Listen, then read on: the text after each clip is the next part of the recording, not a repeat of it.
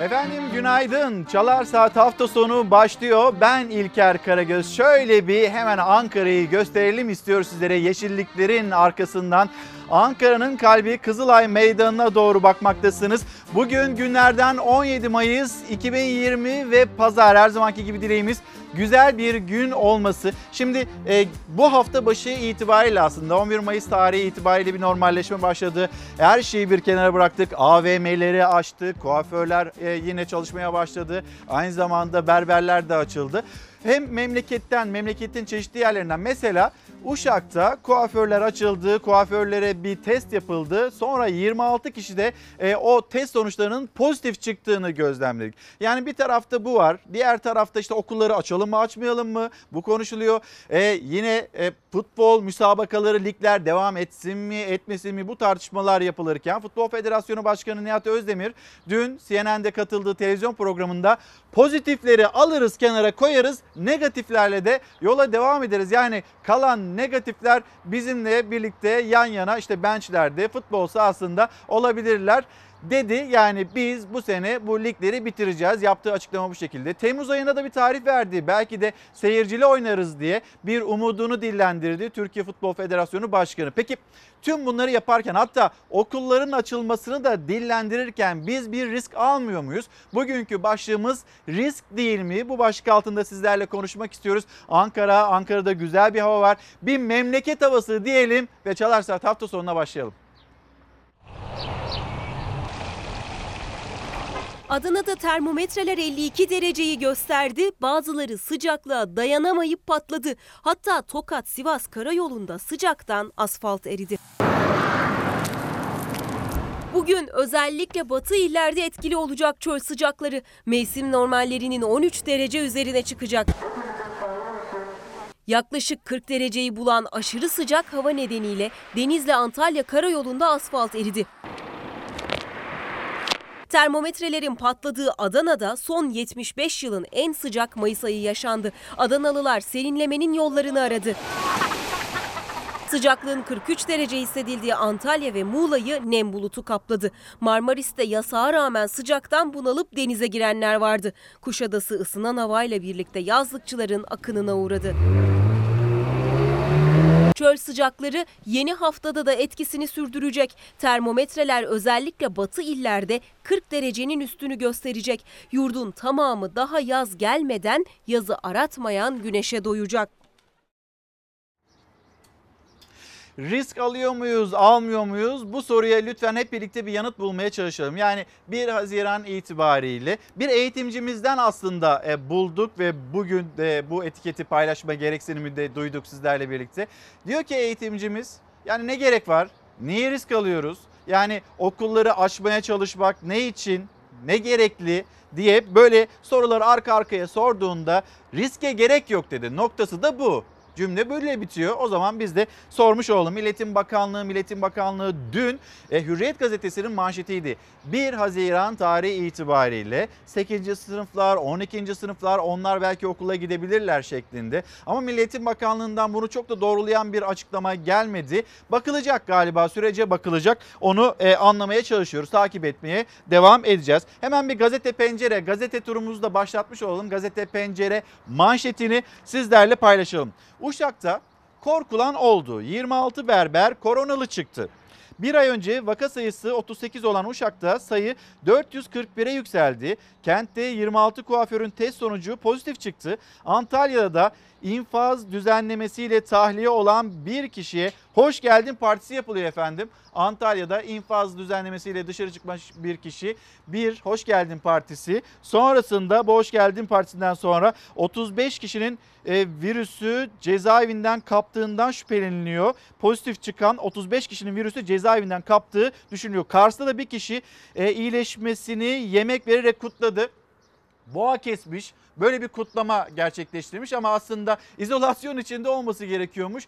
Bu kutlamadan sonra da bu yemekten sonra da 39 olan vaka sayısı 176'ya yükseldi. Yani hani tamam normalleşelim. Evet elbette hepimiz sıkıldık belki daraldık ama yani nasıl işte kuaför Uşak'taki tablo ortada. E, bir kişi Mehmet Ceyhan'ın cümlelerini hatırlıyor musunuz efendim? Ee, enfeksiyon hastalıkları uzmanı Profesör Doktor Mehmet Ceyhan ne demişti?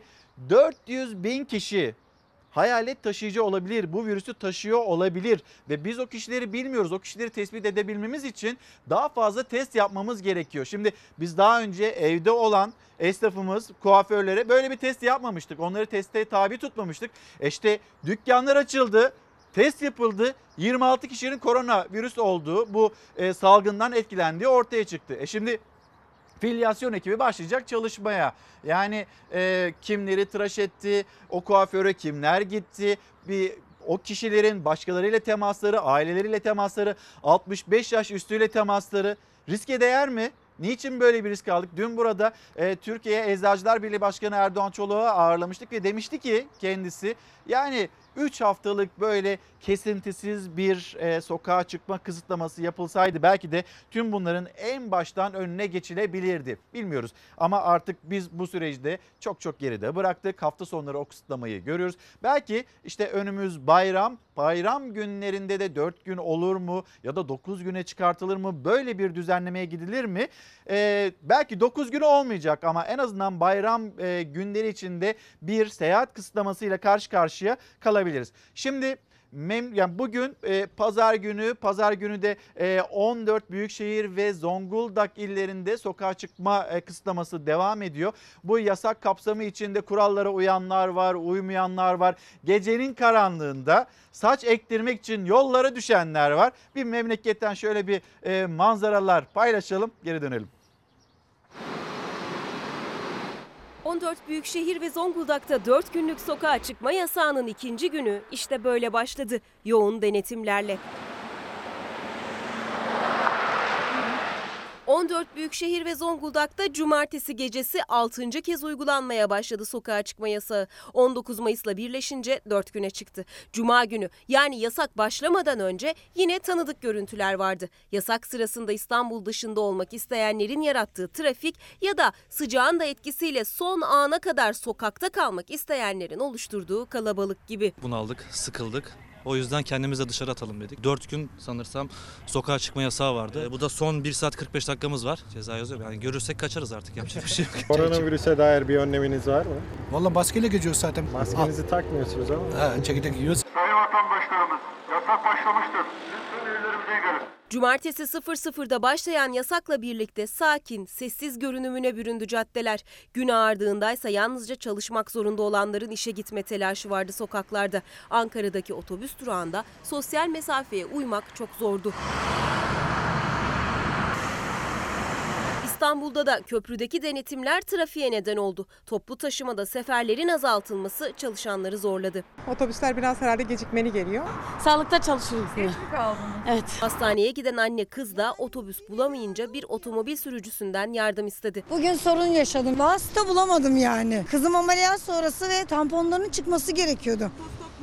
Yani bir nevi öyle oldu yani. Sabahın 8'inden beri sokaktayız. Hayvanseverlerse park ve bahçelere sokak hayvanları için mama ve su bıraktı.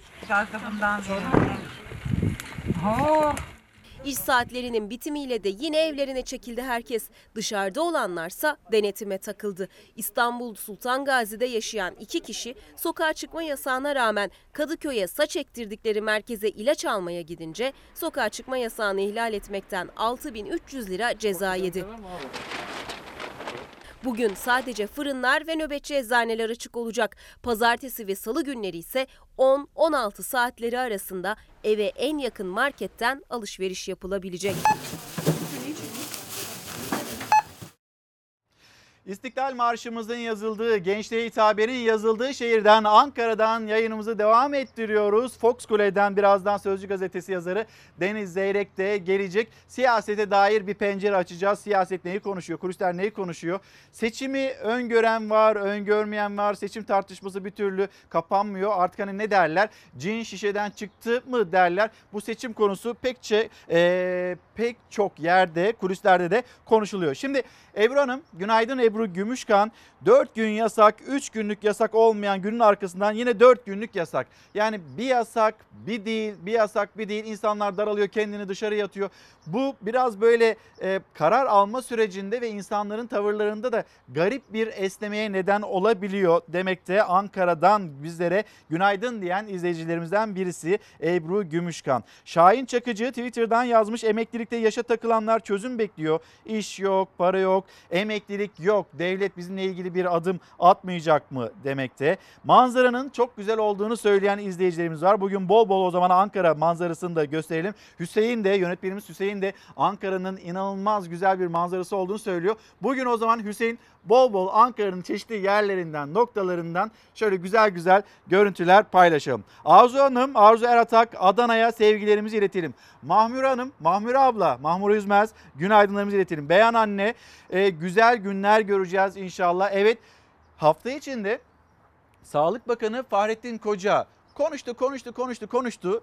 Cümlelerini de böyle bitirdi. Güzel günler göreceğiz, güneşli günler göreceğiz şeklinde. E, hepimizin isteği o. Herkesin beklentisi o. Herkes evinde çok sıkıldı, çok bunaldı. 65 yaş üstümüz, 20 yaş altımız. Hani gün içinde hafta işlerinde birer gün, birkaç saatte yine o kısıtlamalar kendileri için kalkıyor ama yeterli değil. Yazlıklarına gitmek isteyen büyüklerimiz var. Bunlarla ilgili bir adım atılacak mı, atılmayacak mı? Yine soracağımız sorulardan bir tanesi bu olsun. Fahrettin Koca'nın cümlelerine tekrar geri dönecek olursak hafta içinde hani başarı biz o başarıyı nasıl sağladık? Filyasyonla yani yayılımı kontrol altına alarak. Birinci başlık buydu. Birinci adım. İkinci adım sosyal mesafe. Me- Sosyal mesafe ile biz virüsün önünü kestik. Sonra e, maske ile de yayılımını düşürdük. Ortaya bir başarı öyküsü çıktı ki biz bu başarı öyküsünü aynı zamanda dünyaya da anlatıyoruz. Dünyaya biz böyle bir yol haritası izledik ve e, sizden farklı olarak şunları yaptık deyip ortaya çıkan başarı öyküsünü dünyayla paylaşıyoruz ama Şimdi atılan adımlar bir riski de beraberinde getirecek gibi herkesin aklındaki kaygılar cümlelerde bu yönde. Ne olmaz dedi mesela Fahrettin Koca.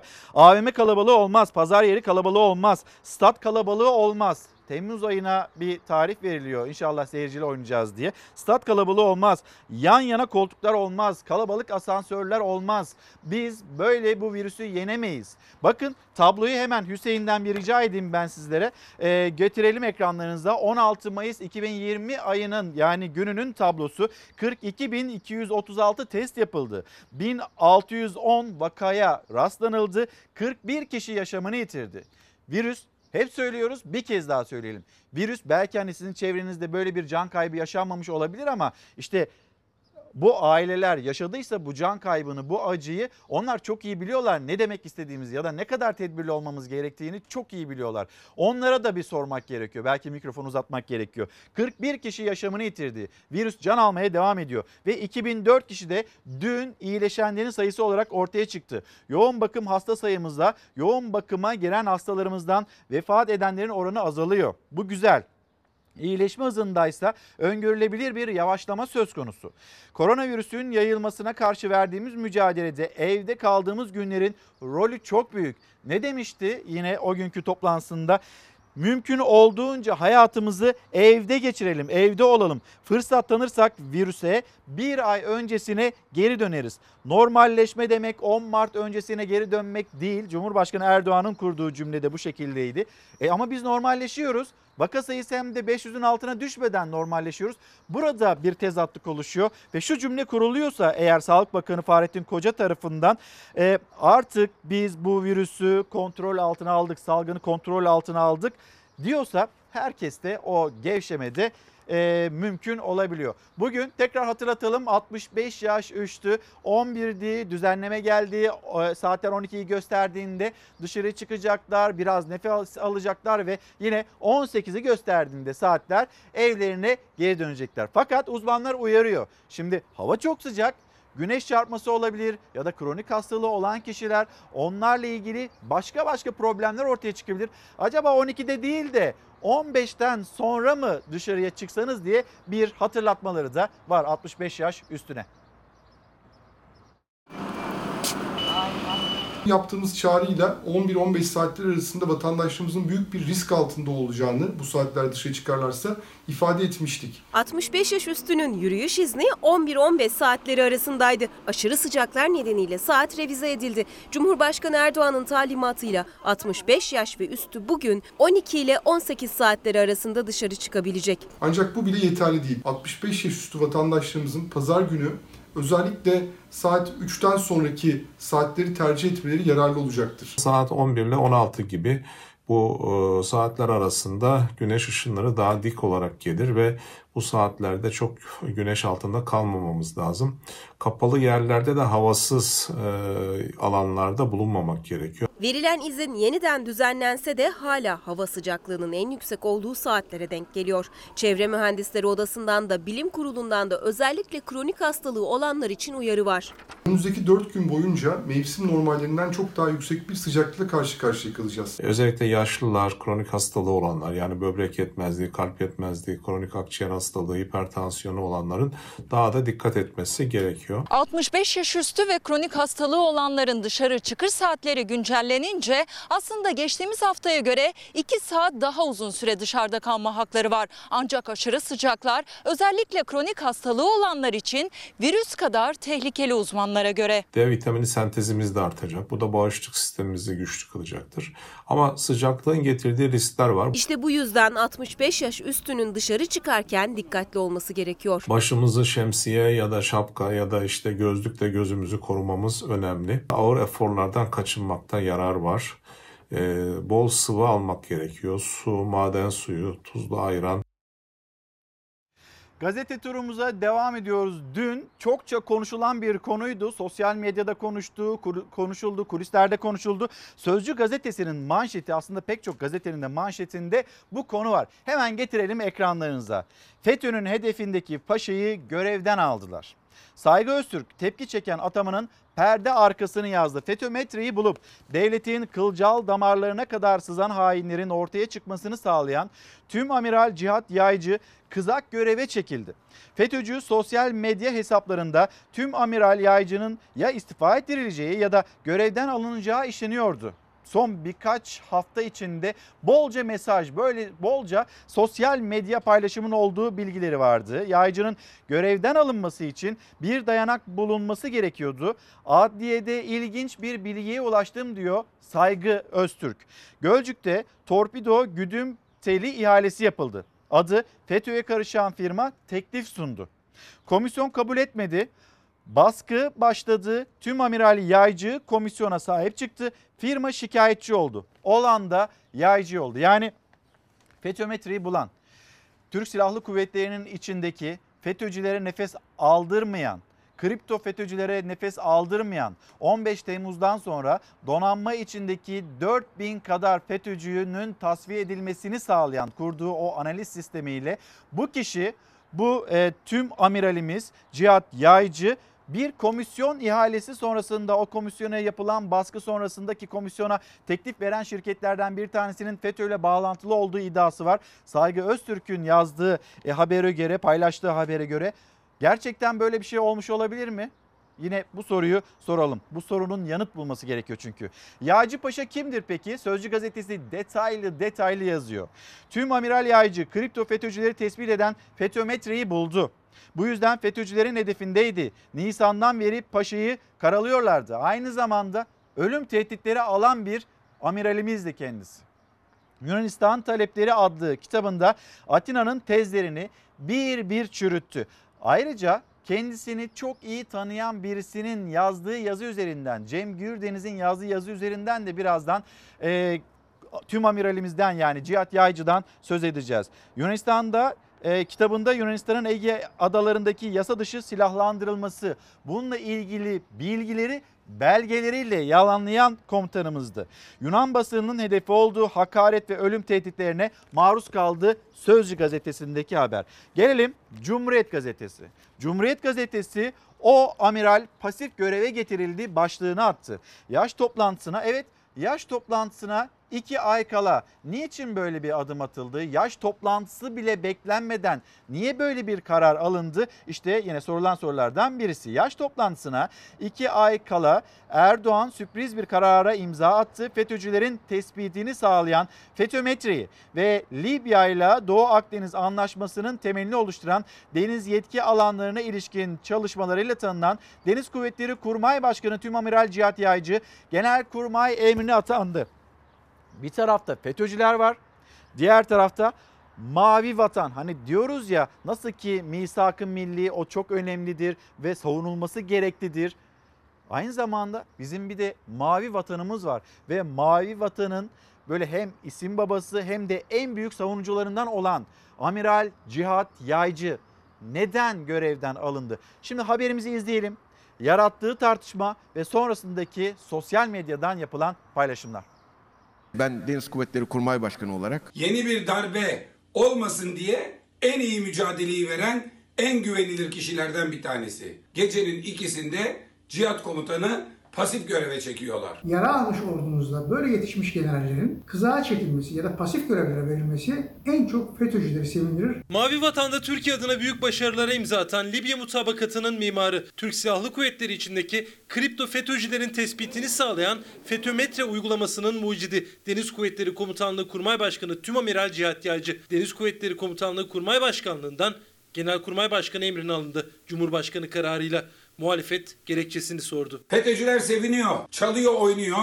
Herkes şaşkın, açıklama yok. Halen Deniz Kuvvetleri Komutanlığımızın kurmay başkanlığını yürüten Tüm Amiral Cihat Yaycı'nın bu konuda hazırladığı raporlar, haritalar, yazdığı makaleler ve kitaplar ortadadır. Aralık 2019'da isim vererek bu sözlerle teşekkür etmişti Cumhurbaşkanı Erdoğan tüm amiral Yaycı'ya. Libya ile geçen yıl Kasım ayında imzalanan ve Türkiye'nin Doğu Akdeniz'deki hakimiyeti anlamına gelen deniz yetki alanlarının sınırlandırılmasına ilişkin mutabakat muhtırasının mimarı çünkü. Türk Silahlı Kuvvetleri kendi içindeki FETÖ'cüleri temizlemeye başladı. Temizlikte en önemli etken Sayın Cihat Yaycı'nın bulmuş olduğu FETÖmetre denilen bir analiz sistemiyle yapıldı. Yaycı, Türk Silahlı Kuvvetleri içindeki kripto FETÖ'cüleri önce tespit et, sonra imha et stratejisi üzerine kurulu FETÖ-Metre analiz programını da geliştirdi.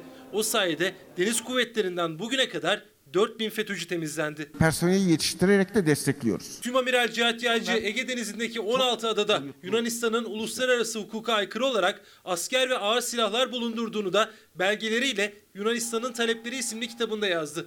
Yunan basının hedefindeydi. Ölüm tehditleri dahi alıyordu. Ben Deniz Kuvvetleri Kurmay Başkanı olarak Libya mutabakatının mimarı olarak Beştepe'de yapılan Libya mutabakatı çerçevesinde Doğu Akdeniz'de stratejik denklem çalıştayına çağrıldı ancak üst makamlarca gönderilmediği iddia edilmişti.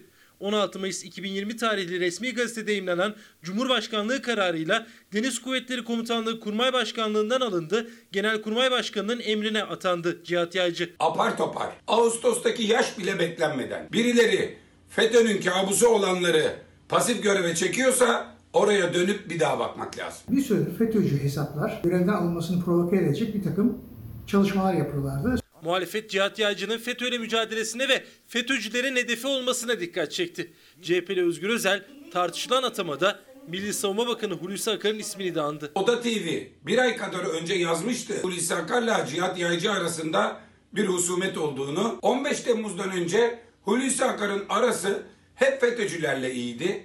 15 Temmuz'dan sonra da Hulusi Akar'ın arası hep FETÖ ile mücadele edenlerle kötü. Bunda bir arıza yok mu? 15 Temmuz'da darbecilere karşı mücadelesiyle ön plana çıkan 2. Ordu Komutanı sıfatıyla Fırat Kalkanı ve Zeytin Dalı harekatlarını yöneten Orgeneral İsmail Metin Temel'in de görevden alınarak Genelkurmay Denetleme ve Değerlendirme Başkanlığı'na atanması çok tartışılmıştı. Libya mutabakatının mimarı Tüm Amiral Cihat Yaycı'nın Genelkurmay Başkanı emrine alınması da önümüzdeki günlerde çok tartışılacak.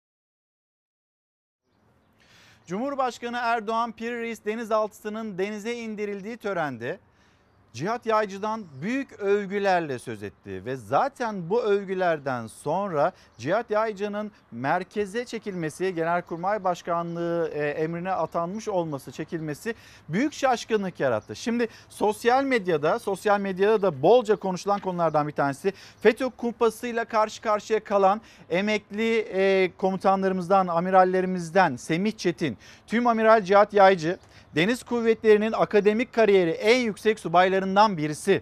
Meslekteyken birlikte çalışma olanağımız olmadı. Balyoz davasında tutuklandık. Onun için FETÖ'cü dediler. Deniz Kuvvetleri'nden FETÖ'nün ve Deniz Kuvvetleri'nde FETÖ'nün canını okudu. Yıllardır savsaklanan Doğu Akdeniz politikasının mimarı oldu. Kitaplar yazdı. Hükümetin adamı dediler. Yaptıklarına bakınca bana gerçek bir mavi vatan savunucusu gibi geldi. Bugün görevden alınmış. Bakalım bakalım buna en çok kimler seviniyor?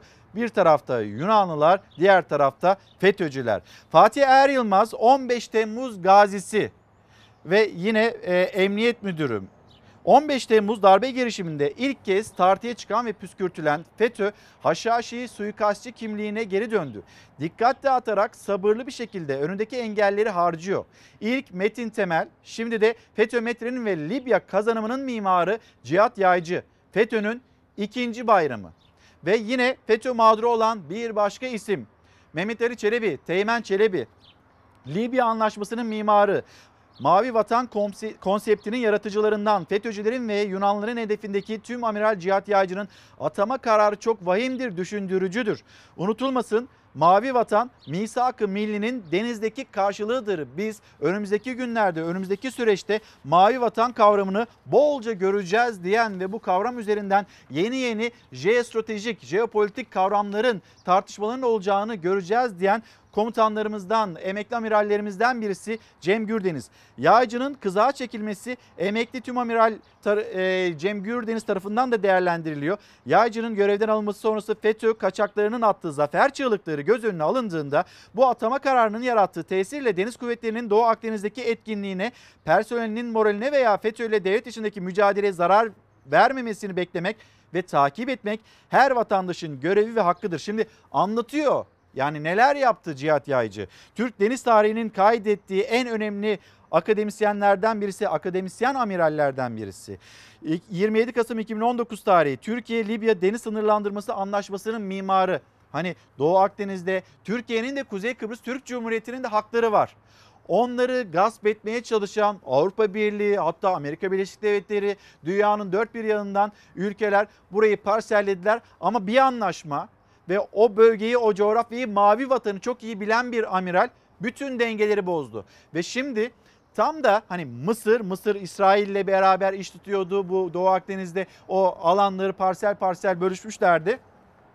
Tam da Mısır'ın ya gelin hani şu meseleyi bir konuşalım. Doğu Akdeniz'de sizin de hakkınız var dediği bir noktada böyle bir pozisyona gelmişken Cihat Yaycı'nın görevden alınması ya da merkeze çekilmesi tartışılıyor. Deniz hukuku cephesindeki fikirleri, eylemleri ve kitaplarıyla Yunanistan ve Güney Kıbrıs Türk Cumhuriyeti, Güney Kıbrıs Rum kesimi olmak üzere Atlantik cepheyi FETÖ metrenin geliştirilmesi ve deniz kuvvetlerindeki ciddi çalışmaları sayesinde FETÖ ve kripto FETÖ unsurlarını son derece tedirgin etmiş, devletin çıkarlarını korumuştur. Yani yaz şurasına iki ay kala niçin böyle bir adım atıldı? Umarım devlet Amiral Yaycı'nın gelişmiş bilgi ve tecrübe birikimini en iyi şekilde değerlendirmeye devam eder.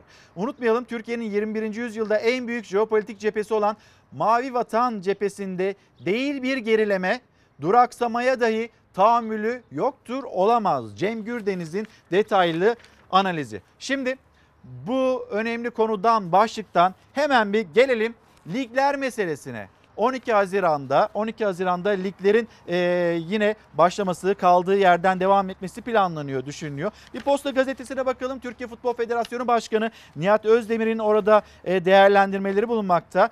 E, Temmuz'da seyircili maç oynanabilir şeklinde bir açıklama. Bir de şunu herhalde herkesin aklında bu korona günlerinde kalacaktır. Pozitif olanlar bir kenara ayrılacak. Biz maçlara negatif olanlarla yani virüs taşımayanlarla devam edeceğiz. Kalan negatifler bizimdir deniliyor. Süper Ligi 12 Haziran'da başlatalım. 19 Haziran'da 1. Ligi başlatalım. Temmuz'un 18'inde ise ikincilik, üçüncülük ve bölgesel amatör lig maçlarını oynatalım diye bir karar aldık. Mart ayında koronavirüs nedeniyle ara verilmişti liglere. Normalleşme adımları tartışılırken Türkiye Futbol Federasyonu Başkanı Nihat Özdemir de 3 büyük kulüpte yeni koronavirüs vakaları tespit edilmesine rağmen liglerin başlaması konusundaki ısrarlarını dile getirdi. Süper Lig takımları 12 Haziran'da sahada olacak. Maçlar seyircisiz. Bütün maçlar normal statüsünde seyircisiz olmak üzere başlayacak. Sağlık şartları içerisinde bu ligi ne yapıp yapıp oynatmak istiyoruz. Pozitif değerler çıkabilir. Onları ayıracağız. Tekrar diğerlerine test alarak yolumuza devam edeceğiz. Koronavirüs tedbirleri kapsamında önce maçlar seyircisiz oynatıldı ama vaka sayıları artınca liglerin ertelenmesi kararı alındı. Basketbol, voleybol ve handbol federasyonları sezonların bittiğini açıkladı. Ama Futbol Federasyonu kalan maçların oynanacağını duyurdu. Tüm Avrupa gibi Türkiye'de de normalleşme takvimi içinde maçların yeniden başlayacağı tarih olarak 12 Haziran açıklandı. Hep beraber gelin fedakarlıkta bulunalım ve bu ligleri oynayarak tamamlayalım. Kim hak etmişse o şampiyon olsun. Futbol Federasyonu Başkanı Nihat Özdemir CNN Türk Televizyonu'nda konuştu. Ancak son bir haftada koronavirüs tespit edilen antrenörlerle ilgili konuşmadı. Erzurum Spor'da 11, Beşiktaş'ta Başkan Ahmet Nur Çebi dahil 8 kişide Covid-19 virüsü tespit edildi. Kasımpaşa, Fenerbahçe ve Galatasaray'da da koronavirüs tanısı konan isimler var. Antrenmanlara ara verildi. Risk varsa tamamen lig bitsin yani. Hiçbir sorun yok. Nefes nefese olan bir ligde tek kararımız olabilir. Ligleri oynatarak sonlandırmaktır. Nihat Özdemir futbol liglerinin mevcut haliyle tescil edilemeyeceğini söyledi. Maçlar oynanacak dedi ama akıllara gelen ilk soru Süper Lig'in yeniden başladığı dönemde herhangi bir takımda bir futbolcu ya da antrenörde koronavirüs tespit edilirse ne olacak? Takımlar hazırlanırken sık sık test yaparak yollarına devam edecekler. Tabii ki bunların içerisinde pozitif değerler çıkabilir. Onları ay- ayıracağız. Tekrar diğerlerine test alarak yolumuza devam edeceğiz. Bakın bugün başlayacak olan Bundesliga'da karar şu. 14 oyuncu kalsa dahi liglere devam etme kararı aldılar. Bizim de hedefimiz budur. Bir takım içinde virüs tespit edilse dahi o futbolcular sahaya çıkamayacak ama takım arkadaşları maçlarda sahada olacak diyor federasyon başkanı. Maçların ilerleyen haftalarda seyirciyle oynanabileceğini söylüyor. Süper Lig'de 11-12 takım futbol oynamak istiyor. Belki biz Temmuz ayındaki maçlarımızı seyircili oynayabileceğiz. Hiç acele etmesinler. Oynayabileceğimiz kadar geç bir şekilde oynayalım. O da Eylül olabilir. Antrenmanlarda dahi ikili temastan kaçınan sadece düz koşu yapan futbolcular sahada nasıl mücadele edecek merak konusu. Liglerin tamamlanması, liglerin oynanması isteniyor ve Karar Gazetesi de pek çok kişi de aynı soruyu soruyor. Risk değil mi? Ve bu niye e, ısrar, böyle bir ısrar niye yapılmakta? Kulüplerde pik yapan vakalara rağmen 12 Haziran'da liglerin başlatma ısrarını sürdüren Türkiye Futbol Federasyonu Başkanı'nın virüse yakalanan futbolcular olursa onları ayıklayıp devam ederiz sözleri tepkileri arttırdı. Alt liglerde önlemlerin yetersiz kalacağına dikkat çekilirken aileleriyle birlikte risk altında olan teknik adamlar ve futbolcular liglerin bitirilmesini istiyor. Mesela basketbolda böyle bir karar alındı. Handbolda alındı. Voleybolda alındı. Peki futbolda niye böyle bir ısrar bu ısrar üzerinden devam ediliyor? Şimdi tamam pozitif olanlar var. Pozitif olanları ayıralım sonra yolumuza devam edelim. Şimdi test yapıyorsunuz negatif çıkıyor. Birkaç gün sonra yapıyorsunuz o testi tekrar pozitif çıkıyor. Pozitif çıkma ihtimali var. Yani neyi nasıl hesaplayacaksınız, nasıl test edeceksiniz, o testler ne kadar sağlıklı sonuçlar verecek bunu kestirebiliyor musunuz? Bir de Sağlık Bakanı Fahrettin Koca bu konuyla ilgili artık sorumluluk Türkiye Futbol Federasyonu'nda dedi. Sonraki yaptığı açıklamalarda bu ülkedeki her vatandaşın sağlığı hayatından ben sorumluyum dedi. İşte burada bir tablo var. Yani burada bir kişi hastalanırsa o hastalanan kişiye bazen bir şey olmuyor. Ama yakınlarına hastalığı bulaştırdığı kişilere onlara bir tehdit oluşturabiliyor. Tehdit hayatımızdan çıkmamışken kalkmamışken bu ne ısrar? Niye böyle bir karar alınıyor? Sorulan sorulardan bir tanesi bu. Tekrar başlığımızı hatırlatalım. Risk değil mi diyelim. Bir mola vereceğiz. Döndüğümüzde Deniz Zeyrek de geldi. Deniz Zeyrek'le biraz şöyle siyaseti, siyaset kulislerini karıştıralım istiyoruz. Mola burada buluşalım. Efendim bir kez daha günaydın. Çalar Saat hafta sonu devam ediyor. Sözcü gazetesi yazarı Deniz Zeyrek geldi, gelmeyi başardı bir kez daha Fox Kule'ye. Deniz abi günaydın. Günaydın. Hoş geldin. Hoş. Şimdi e, Çok soru var. Bazılarını hızlı hızlı e, geçmek isteyeceğim. Bir Türk Gün gazetesini paylaşalım e, izleyicilerimizle. Hepsinin hayatı zindan olacak. Cumhurbaşkanı Tayyip Erdoğan devletin askerine, polisine, vatandaşlarına hizmet için çalışan görevlilerine saldıranlar bunun bedelini en ağır şekilde ödeyecektir. Cumhurbaşkanı Erdoğan kurduğu cümlelerden bir tanesi bu. Bir yandan da ana muhalefeti CHP'yi çok sert sözlerle, terör ithamlarıyla e, yine hedef almıştı dünkü konuşmasında. Şimdi sıradaki haberimiz geceden, akşam saatlerinden gelen bir haber. Terör vesayetini söküp atacağız. İçişleri Bakanı Süleyman Soylu'nun yapmış olduğu açıklama. İçeride CHP ve yancıları, dışarıda Amerika Birleşik Devletleri ve terör örgütleri Türkiye'yi sıkıştırmak için şeytani planlar yaparken İçişleri Bakanı Süleyman Soylu kararlılık mesajları verdi. Ya olacağız ya öleceğiz. Başı Türk Gün gazetesinin yorumu sonrası İçişleri Bakanı'nın açıklamaları. Bir gidelim İçişleri Bakanı Süleyman Soylu nerede iftar e, sofrasına oturdu, orucunu açtı? Orada verdiği mesajlar neydi? Döndüğümüzde Deniz Zeyrek'te konuşalım. Bu yıl Gabar'da, Jüli'de, Besta'da, Kelmemet'te, aynı zamanda Kato bölgesinde ya olacağız ya öleceğiz. Gündüz bu mesajı verdi İçişleri Bakanı Soylu. Netti. Ya olacağız bu dağlarda ya da öleceğiz dedi. Sonra da Namaz Dağı üst bölgesinde askerlerle iftar yaptı. İçişleri Bakanı Süleyman Soylu Şırnak'taydı. Son tespitimize göre bu bölgede 134 terörist var. Bu yıl bizim için bir başka yıl. 2020 yılının ötesine bu alanı bırakmayacağız dedi. Ömrümüz boyunca bu coğrafyada bu milletin sırtında bu hainleri taşıyamayız. Cudi Dağı'nda inşaatı tamamlanan güvenlik kulelerini havadan inceledi Soylu. Ardından Namaz Dağı üst bölgesine askerlerin yanına gitti. Sohbet etti. Sonra da iftar yaptı. Ee, tam iftar vakti aramış olduk ama. Ee, burada e, kadın komutanlarımız da var. Onlar da ellerinden öpüyorlar. Maşallah. Şimdi yönetmenimiz Hüseyin Ağoğlu da hatırlatıyor. Bir yandan Süleyman Soylu, Süleyman Soylu'nun vermiş olduğu mesajlar. Diğer yandan Cumhurbaşkanı Erdoğan, Erdoğan'ın CHP'yi hangi cümlelerle hedef aldığı. O haberi de paylaşalım. İstersen Deniz abi öyle bakalım.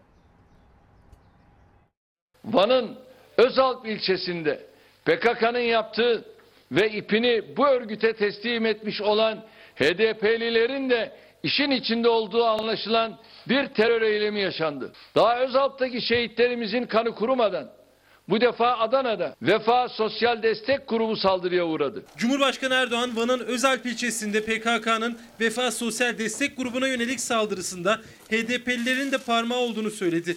Adana'da ise CHP işin içinde dedi. Güruhun CHP Yüreğir İlçe Gençlik Kolları Başkanı ve beraberindekiler olduğu anlaşılmıştır. PKK'nın Van'da uzun namlulu silahlarla gerçekleştirdiği saldırıyı CHP'liler Adana'da hakaret ve yumrukla yapmıştır.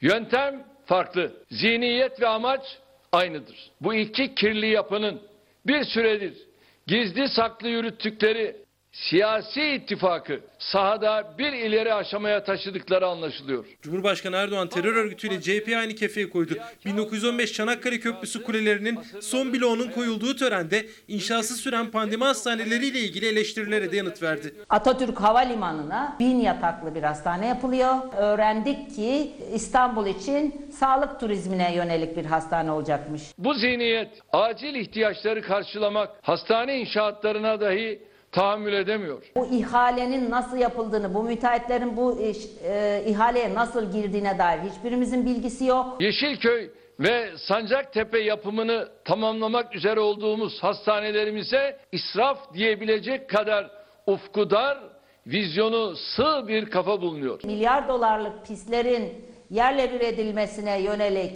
o tutumun hangi gerekçeyle yapıldığına dair bilgimiz yok. Böyle bir düzenekle bu ülke yönetiliyor. Meral Akşener inşası süren hastaneleri de gündeme getirdi. İşsizlik tablosunu da. Bu pandemi bittiğinde ekonomide yeterli adımlar, gerekli adımlar atılamadığı takdirde işsizlik o kadar artacak ki en büyük endişem vicdansızlarla cüzdansızlar arasında çıkabilecek bir problemdir. Akşener cüzdansızlar ve vicdansızlar sözüyle ne anlatmak istediğini de açıkladı. Cüzdansızlar yani işsiz, aç, açıkta kalmış insanlarla yediği önünde yemediği ardında şımarık, terbiyesiz, çirkin ve katliam çağrısı yapan, iç savaş çağrısı yapan o kenelerin şımarıklığı, onlar da vicdansızlardır. Bu vicdansızlar arasındaki problemden endişe ediyorum. Şimdi siyaset ve siyasetteki o sert üslup sert daha da böyle sertleşerek devam ediyor. Ne dersin abi? Yani insan alışmakta zorlanıyor bir kere. Hani e, Cumhurbaşkanı arkasında Cumhurbaşkanlığı forsuyla e, siyasi partileri yerden yere vuruyor. Bu böyle çok şey değil yani o partiye oy verenlerin sonra da o partiye oy verenin Cumhurbaşkanını sahiplenmesi bekleniyor. Böyle bir çelişki var. Bu çelişkiyi gidermeleri lazım. Yani ülke yönetiminde yani e, bazen Cumhurbaşkanı şapkasıyla, bazen AK Parti Genel Başkanı şapkasıyla e, değişik bir tablo ortaya çıktı. Ben doğrusunu istersen söylediklerinin içeriğinin ötesinde ülkeyi yöneten bütün 83 milyon Cumhurbaşkanı olan bir ismin e, işte şu parti şöyle kötü, bu parti böyle kötü ama bu parti iyi, bu parti iyi diye bir tavır ortaya koyması biraz e, alışılması zor bir manzara. Yani do- doğrusunu istersen ben e, zorlanıyorum yani.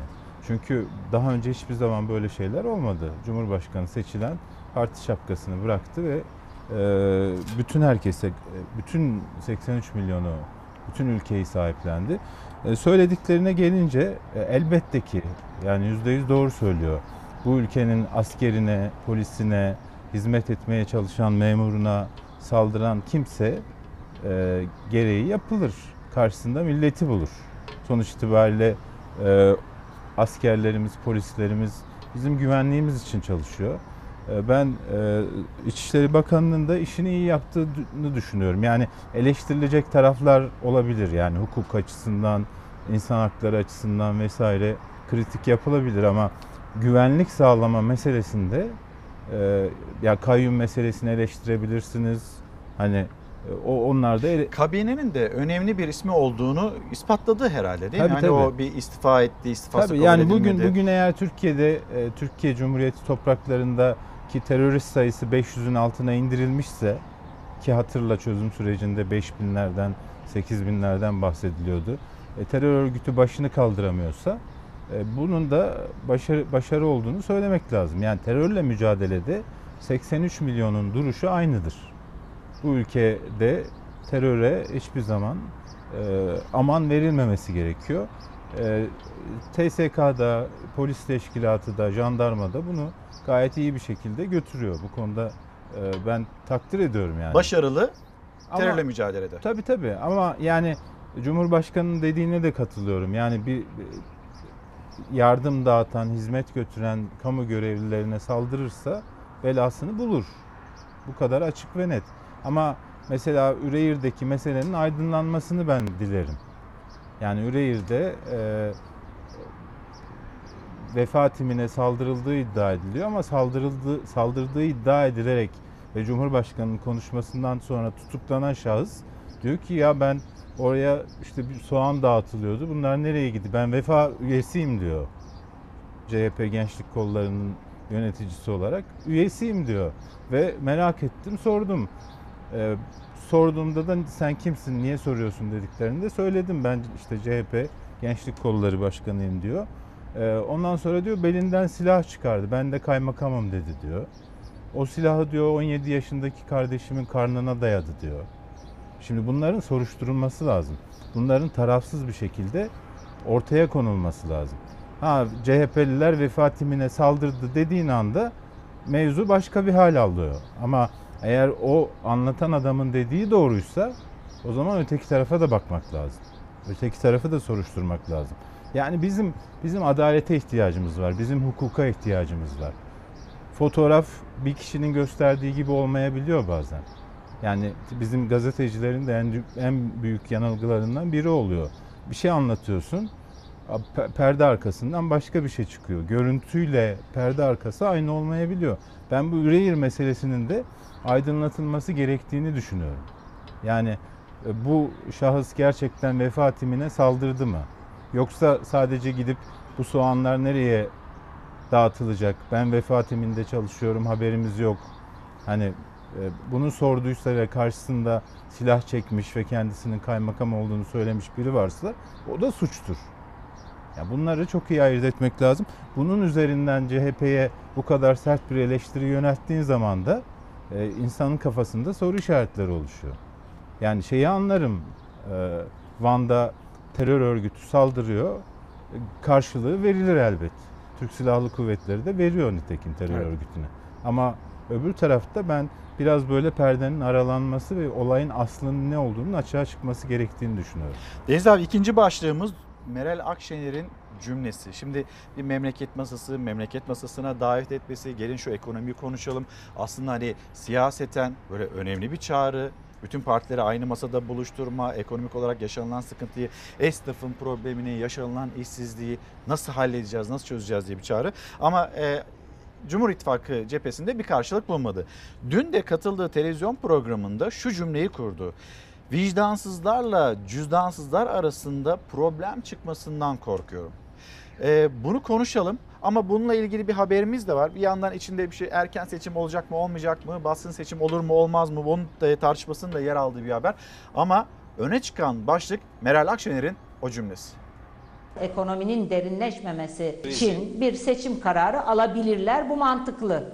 Ama benim olacak veya olmayacak diye bir öngörüm an itibariyle yok. Erken seçim tartışmasına Meral Akşener de bu sözlerle katıldı. Topu Cumhur İttifakı'nın sahasına atarken seçim zamanında yapılsa dahi Erdoğan seçilemez dedi. MHP lideri Bahçeli de Kılıçdaroğlu'nun olası baskın erken seçimde yeni partilere destek veririz açıklamasına tepkili. Bakın tarihçiyim, tarihe not düşüyorum. Sayın Erdoğan 2023'te Cumhurbaşkanı seçilemez. Olası baskın erken seçimde Gelecek Partisi ve Deva Partisi'ne demokrasi için elbette veririz. Seçim barajının kaldırılmasını bu yüzden istiyoruz. Mecliste her parti temsil edilmeli. CHP Genel Başkanı'nın Gelecek Partisi ile Deva Partisi'ne grup kurabilmeleri amacıyla milletvekili verme taahhüdü aynısıyla 2018'deki rezalet ve melanetin yenilenmesi bir kez daha yeşertilmesidir. 2018 yılında İyi Parti'nin seçime girebilmesi için 15 milletvekili CHP'den transfer edildi. Meclisin aritmetiği de o hamleyle değişti. CHP lideri Kılıçdaroğlu iktidar bir seçim kararı alırsa Ahmet Davutoğlu ve Ali Babacan için de 2018'deki adımı tekrarlarız dedi. Demokrasiden yana olan tüm partilerin eksiksiz olarak milli iradenin belirlediği çerçevede meclise girebilmeleri için gereken her türlü yardımda bulunuruz diyoruz. 15 Temmuz 2020'ye kadar CHP'den bahsi geçen partilere milletvekili nakli çok güçlü bir ihtimal olarak karşımızdadır. Türkiye'nin doğuran partilere transfer çarşısında müzayedeye çıkan milletvekillerine değil, siyasi etik ve ilkeli duruş ve tutumlara ziyadesiyle ihtiyacı vardır. Siyasi partiler kanunu ve seçim kanunu değişmeli dedi Bahçeli. CHP'nin olası hamlesine karşı siyasi etik kanununun da çıkarılmasını istedi. Cumhur İttifakı'na vurgu yaptı. Meral Akşener ise HDP'yi PKK'nın yanında konumlandırıyoruz sözleri sonrası iktidarla yakınlaşma yorumlarına karşı çıktı. Bizim AK Parti'ye göz kırptığımıza dair bir iddia var. Bizim çok net bir kırmızı çizgimiz var. Partili Cumhurbaşkanlığı Ve Meral Akşener'in gündeme getirdiği memleket masası. AK Parti'de çağrıya olumsuz yanıt vermişti. Bahçeli bir kez daha hedef aldı Akşener'i. Yanıt gecikmedi. Hain Gülen'i masanın altına konuşlandırıp meşrulaştırma arayışı zalimce bir oyundur. o masanın altında FETÖ'nün ol- olacağına dair bir e, görüş işaretmiş. E, şimdi biz o masayı o zaman şeffaf kurabiliriz. Altında üstünde ne var ne yok belli olur. Şayet memleket masası diye tutturan partiler samimi ve sahici bir duruş sergiliyorlarsa derhal ve gecikmeksizin terörist başı Fethullah Gülen'in Amerika Birleşik Devletleri tarafından iadesini müşterek bir açıklamayla istemek mecburiyetindedir. Ben bu dili, bu öfkeyi, bu hakaret etme konusundaki tutumu anlamakta çok zorlanıyorum. Şimdi bu fotoğrafın Türkiye'ye ne zararı olur? Erken seçim tartışmaları, vekil transferi, ittifaklar, memleket masası. Koronavirüs gölgesinde siyasetin tartışma başlıkları. Vicdansızlarla cüzdansızlar arasında problem çıkmasından korkuyorum. Büyük bir endişeden söz ediyor aslında Meral Akşener. Ya ş- zaten açıkladı neyi kastettiğini. Evet. Ee, cüzdansızlar dediği işsizler, e, geliri kalmayanlar e, ve dolayısıyla yoksul olanlar. Dün de bahsettim e, fakirlik kağıdı yani o fakirlik kağıdı ne kadar çok artarsa cüzdansızlar dediği grup Meral Akşener'in o kadar artar. Vicdansız demek de bunları görmeyip yani bunlardan insan vicdanen rahatsız olur ve atacağı adımları buna göre tasarlar. Ama vicdansız olursan, bunları görmezden gelirsen, e, işine bakarsan e, o iki grup arasında bir çatışma çıkar. Yani e, dikkat çektiği şey önemli. Memleket masası da zaten bu yüzden. Bu, Bu çağrı, bu diye. problemler Yani- yaşanmasın diye. Bir- Biraz ortak vicdanın belirlenebileceği bir platformdan bahsediyor aslında memleket masası derken. Yani e, cüzdan o masaya oturanların hiçbiri cüzdansız olmayacak yani herkes siyasetçi, milletvekili, e, genel başkan vesaire.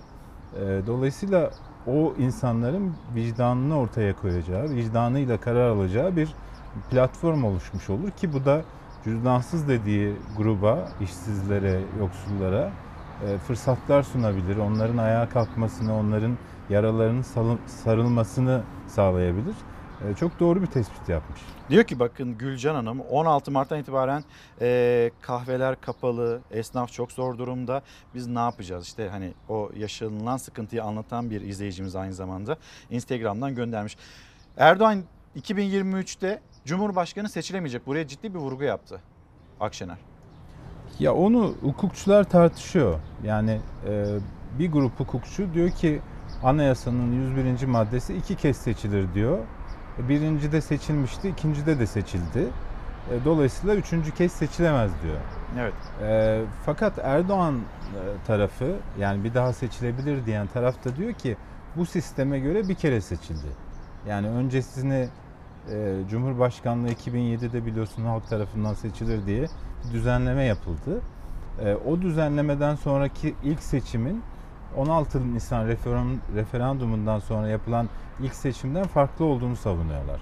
Yani onlar diyor ki biz yeni e, değişiklikten sonra, yeni sisteme geçildikten sonra iki kez seçilebilir diyoruz diyor. Ama diğer grup e, onların iddiası da şu, anayasa değiş yani anayasa duruyor. Sadece anayasada değişiklik yapıldı. Dolayısıyla anayasanın iki kez seçilebilir ifadesi hem birinci seçimi hem ikinci seçimi kastediyor. Dolayısıyla da seçilemez. Yani bunu e, çok tartışılır. Burada makamda kimdir bilmiyorum. Anayasa Mahkemesi midir? Son kararı kim verir? Ama netice itibariyle bu tartışma devam eder. Ama sonuçta Cumhurbaşkanı üçüncü kez aday Erdoğan olur. seçime girer. Hani e, sandıktan ne çıkar? Belki ona bakmak lazım. Bunun iki boyutu var. Zaten hukuki boyutu sizin anlattığınız. Evet. Diğer boyutu da hani sandık seçmen nezdinde kim Tabii. karşılık bulursa e, hani belki de siyasetten kurulan ben- bir cümle ben aynı olsam, zamanda e, seçilemeyecek diye. yerine bunu tartışmam. Yani e, sandıkta e, karar verilmesini isterim, beklerim yani. Yani doğru yasa olarak tartışılabilir bir konu. Ama önemli olan milletin e, bu işe nasıl baktı. Millet zaten üçüncü kez seçilemezsen seçilemezsin diyorsa seçmez zaten. E tabi doğru. Şimdi Cumhuriyet Halk Partisi'nden Deva Partisi'ne, Gelecek Partisi'ne milletvekillerinin e, verilebileceği çıkışı. MHP lideri Devlet Bahçeli yani bu rezaletin tekrarı olur dedi ama iki yeni partinin de siyaset kulvarında seçmenin karşısına çıkması için olası bir baskın seçimde bir imkan. Hani daha önce İyi Parti için oldu. Onlar için de yaparız dedi Cumhuriyet Halk Partisi. Ya burada ben Bu rezalet mi? e, CHP'nin yanlış yaptığını düşünüyorum. Neden yanlış yaptığını düşünüyorum? Evet bunu İyi Parti'de yaptığı gibi yapabilir. Ama daha ortada fol yok, yumurta yok. Ya bunu bu gündeme getirmenin, bunu tartışmaya açmanın ne faydası var? Yani hele bir erken seçim olsun o zaman bakarız gibi bir yanıt verirdim mesela ben siyasetçi olsam. Yani o partilere seçime girme hakkını tanıyacak bir jest yapmak demokrasiye katkıdır.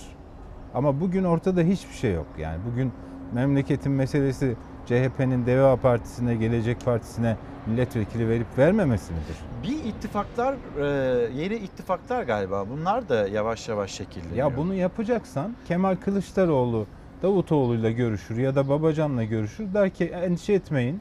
Kapalı kapılar ardında.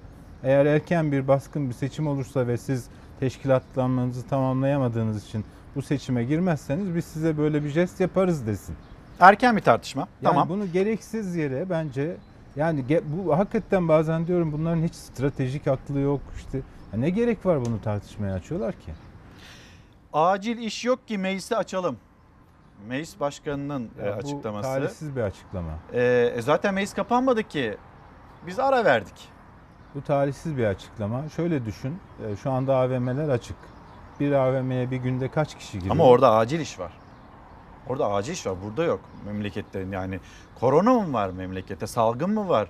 Esnaf Tabii, sıkıntıda mı? var? İşsizlik mi var? Evet. Yoksulluk mu var? Ne acil Yani işi? hemşireler dün izlemişsindir. Bir, sen de paylaşmıştın bir hemşire çocuğu olarak. Dün e, şikayetlerini bizzat çıkıp ekrana ben alkış istemiyorum kardeşim.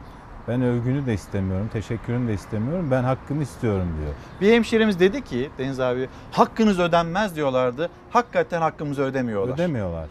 Şimdi mesela bunun gibi birçok şey var. Bu meclisin çatısı altında halledebilecekleri konular. Yapmıyorlar yani. Bu, bu memlekette polise 3600 sözü veriliyor. İşte şöyle oluyor böyle oluyor. Emekliye 1500 liradan aşağı maaş verilmeyecek deniliyordu. Ne oldu? Şu anda 1500'ü geçti. Acil değil. Acil değil. Acil olsa zaten mecliste olur Ya milletvekilleri. şunu söyleyecektim. E, İlker AVM'ye giriyorsun değil mi? Binlerce insan giriyor kapalı alana. Yani orada sağlık sorunu olmuyor da burada 600 milletvekili var. Yani bak etrafımızdaki bütün yeşil alan meclisin alanı. Yani 600 milletvekilini çok rahat absorbe edebilecek. Bir tanım koymak lazım o zaman. Yani acil iş nedir? Acil olmayan iş nedir? Milletvekilleri hangi durumda meclise gelirler, çalışırlar? Hangi durumda gelmezler? Ekonomi, Ya yaşanan sıkıntılar acil midir, değil midir? Gerekirse ziyaretçi kabul etmezsin. Şu koca kampüsün içinde 600 milletvekili kalır. Risk de olmaz yani sosyal mesafeyi de koyarsın. Toplantılarda da formül bulursun. İşte her ilden bir milletvekili takı, katılır vesaire. E, halledersin. Yani koronayı bahane edip meclis ne zaman tatile girer normalde? Temmuz'da, Ekim'de açılır değil mi? Çalışmalarına devam eder. Komisyonlar var, bir sürü komisyon çalışır. Yani meclis bir tek genel kuruldan ibaret değil ki. Bir sürü uluslararası yasa oluyor, bir sürü düzenleme oluyor. Ee, yani acil iş yok. O nedenle meclis kapalı kalsın şeyi bana biraz talihsiz bir açıklama gibi geliyor. Kusura bakmasınlar. Şimdi e, teşekkür ederim. Abi haftaya devam edeceğiz. Önümüzde de e, bir bayram var. Önce 19 Mayıs bayramı var. Ondan sonra bir Ramazan bayramı. Şimdi şöyle bir Ankara'ya baktığımızda işte Esnaf ve Sanatkarlar Konfederasyonu onlar böyle Türk bayraklarını asmışlar. Atatürk e, resimleri dev dev işte resmi daireler, kurumlar onlar böyle asmışlar. İçişleri Bakanlığı, Genelkurmay Başkanlığı meclisin kuşkusuz ön yüzünde yine e, o bayrakları göreceğiz. Bir bina var belki ben göremiyorum. Şurada hemen böyle kocaman Ankara'da Kota'da baktığında belki de Ankara'nın son zamanların en yüksek binalarından bir tanesi. O bina kime ait? Ee, TÜİK'in. TÜİK'in. Yeni yapıldı evet. Ha enflasyon orada hesaplanıyor. Tabii, tabii. İşsizlik. Tabii. Bayağı da bir yüksek bina. Evet eskiden yani neredeyse onun altındaki o geniş alan kadar bir bina vardı. E, Bunu yaptılar sonra onu yıktılar. E, Bayağı devasa bir bina oldu. Yani çok Vay demek inanılmaz. çok Bir görebiliyor muyuz o binayı? O binayı bir gösterelim. Şimdi o binada acaba hani Türk bayrağı var mı yok mu? Ee, hani merak ettim. Mutlaka vardır. Belki görünmeyen yüzünde. İşte bu bina görüyorsunuz kod olarak baktığınızda Ankara'nın en yüksek binalarından bir tanesi TÜİK'e bakmaktasınız. Enflasyon burada hesaplanıyor. İşsizlik burada hesaplanıyor. Memur ne kadar zam alacak? İşçi ne kadar zam alacak? Bunlarla ilgili tavsiye kararları, katları görüyor musunuz? Valla kaç kat Başkanı vardır o orada? yüzden mi aldılar acaba? Efendim? Başkanı bayrak asmadı diye mi aldılar acaba? Ya evet başkan daha önceden gitmişti. Bir de başkan yardımcısında bir problem yaşandı. Evet evet. Şimdi o habere bir o habere bakalım mı? Hep birlikte Deniz abi. O haberi de birlikte izleyelim. Son cümleni alacağım. Buyurun. Son 12 yıldır Türkiye İstatistik Kurumu'nda başkan yardımcı görevinde bulundum. 17 yıllık kıymetli bürokrat, partili bürokrat bir gece yarısı kızgınlıkla görevden alınıyorsa bunun gerekçelerinin kamuoyuyla paylaşılması lazım. Siyasetin en çok konuştuğu kurumların başında geliyor Türkiye İstatistik Kurumu. Muhalefet iktidarın baskısı nedeniyle TÜİ'nin rakamlarla oynadığını iddia ediyor. Kurumun başkan yardımcısı Musa Yılmaz'ın Cumhurbaşkanı kararıyla görevden alınması da ses getirdi. Türkiye'deki bu ekonomik çalkantılı döneminde ve rakamların çok önem arz ettiği bir dönemde daha önce olduğu gibi eğer rakamlarla oynama niyetiyle bu görevden alınma yapılmışsa şunu bilsinler ki bunu dünyada ve Türkiye'de hiç kimse yutmaz. 2018'de de yine bir genel müdür yardımcısı Enver Taş'tı bu şekilde görevden alınmıştı.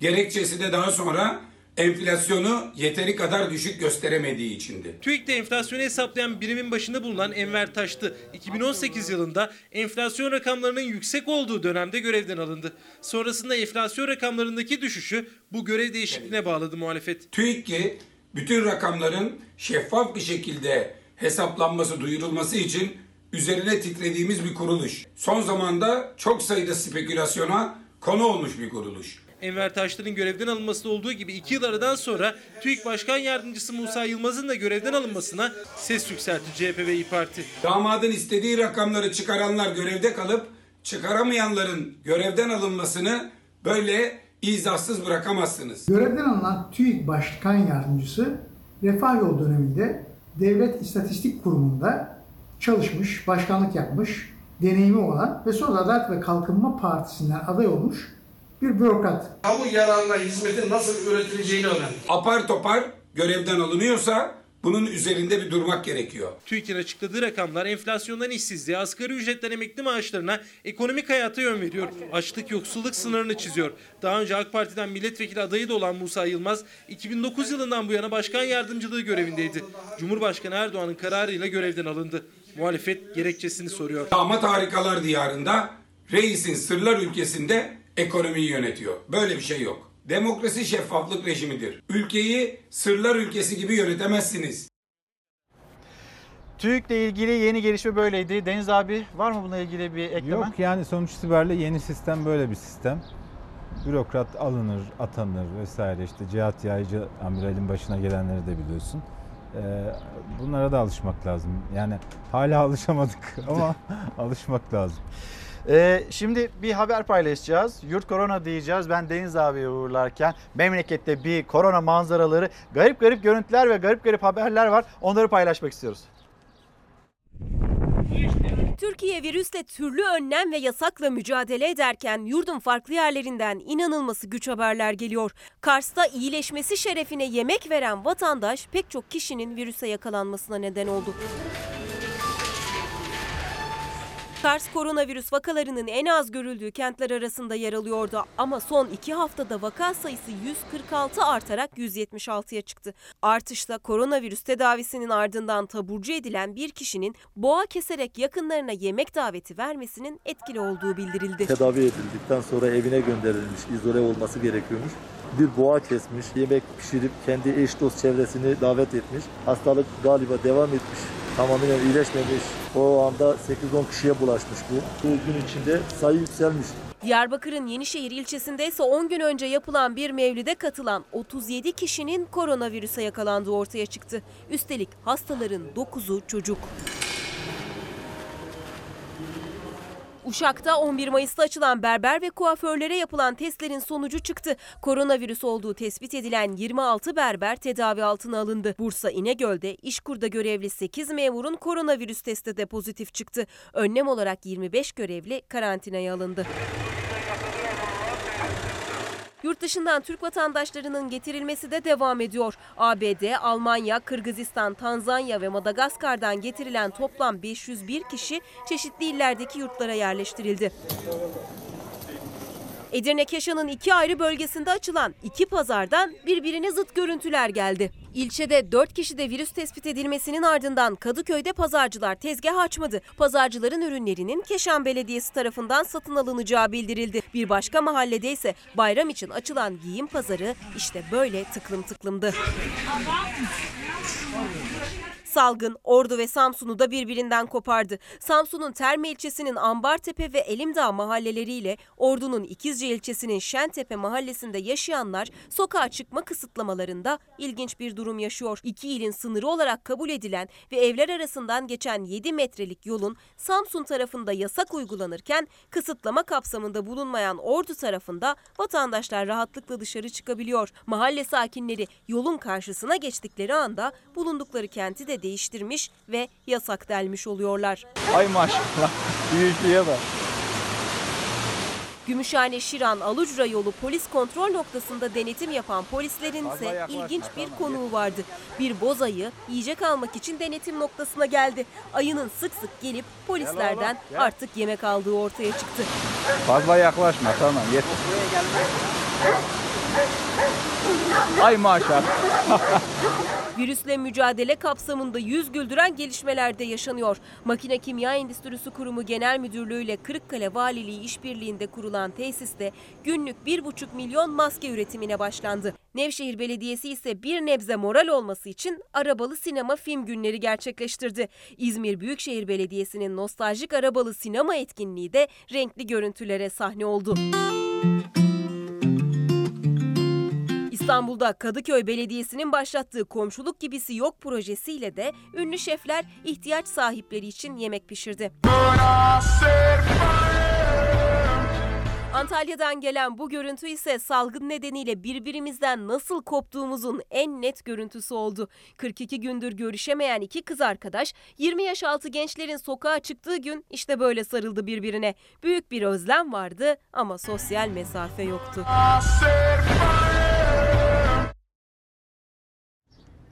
Evet birbirimizi çok özledik ama hani bu görüntüler onlar da böyle risk oluşturmuyor mu? Başlığımızı da hatırlatarak bu soruyu sormuş oldum. 65 yaş üstü büyüklerimiz onlar da dışarıya çıkacaklar, nefes alacaklar saatler 12'yi gösterdiğinde. Bir misafirimiz daha var. Ankara'dan Bakırköy, İstanbul Bakırköy Belediye Başkanı Bülent Kerimoğlu'nu e, konuk alacağız. Peki ne arıyor Bakırköy Belediye Başkanı Ankara'da? Hemen ben döneyim kendisine. Günaydın, hoş geldiniz.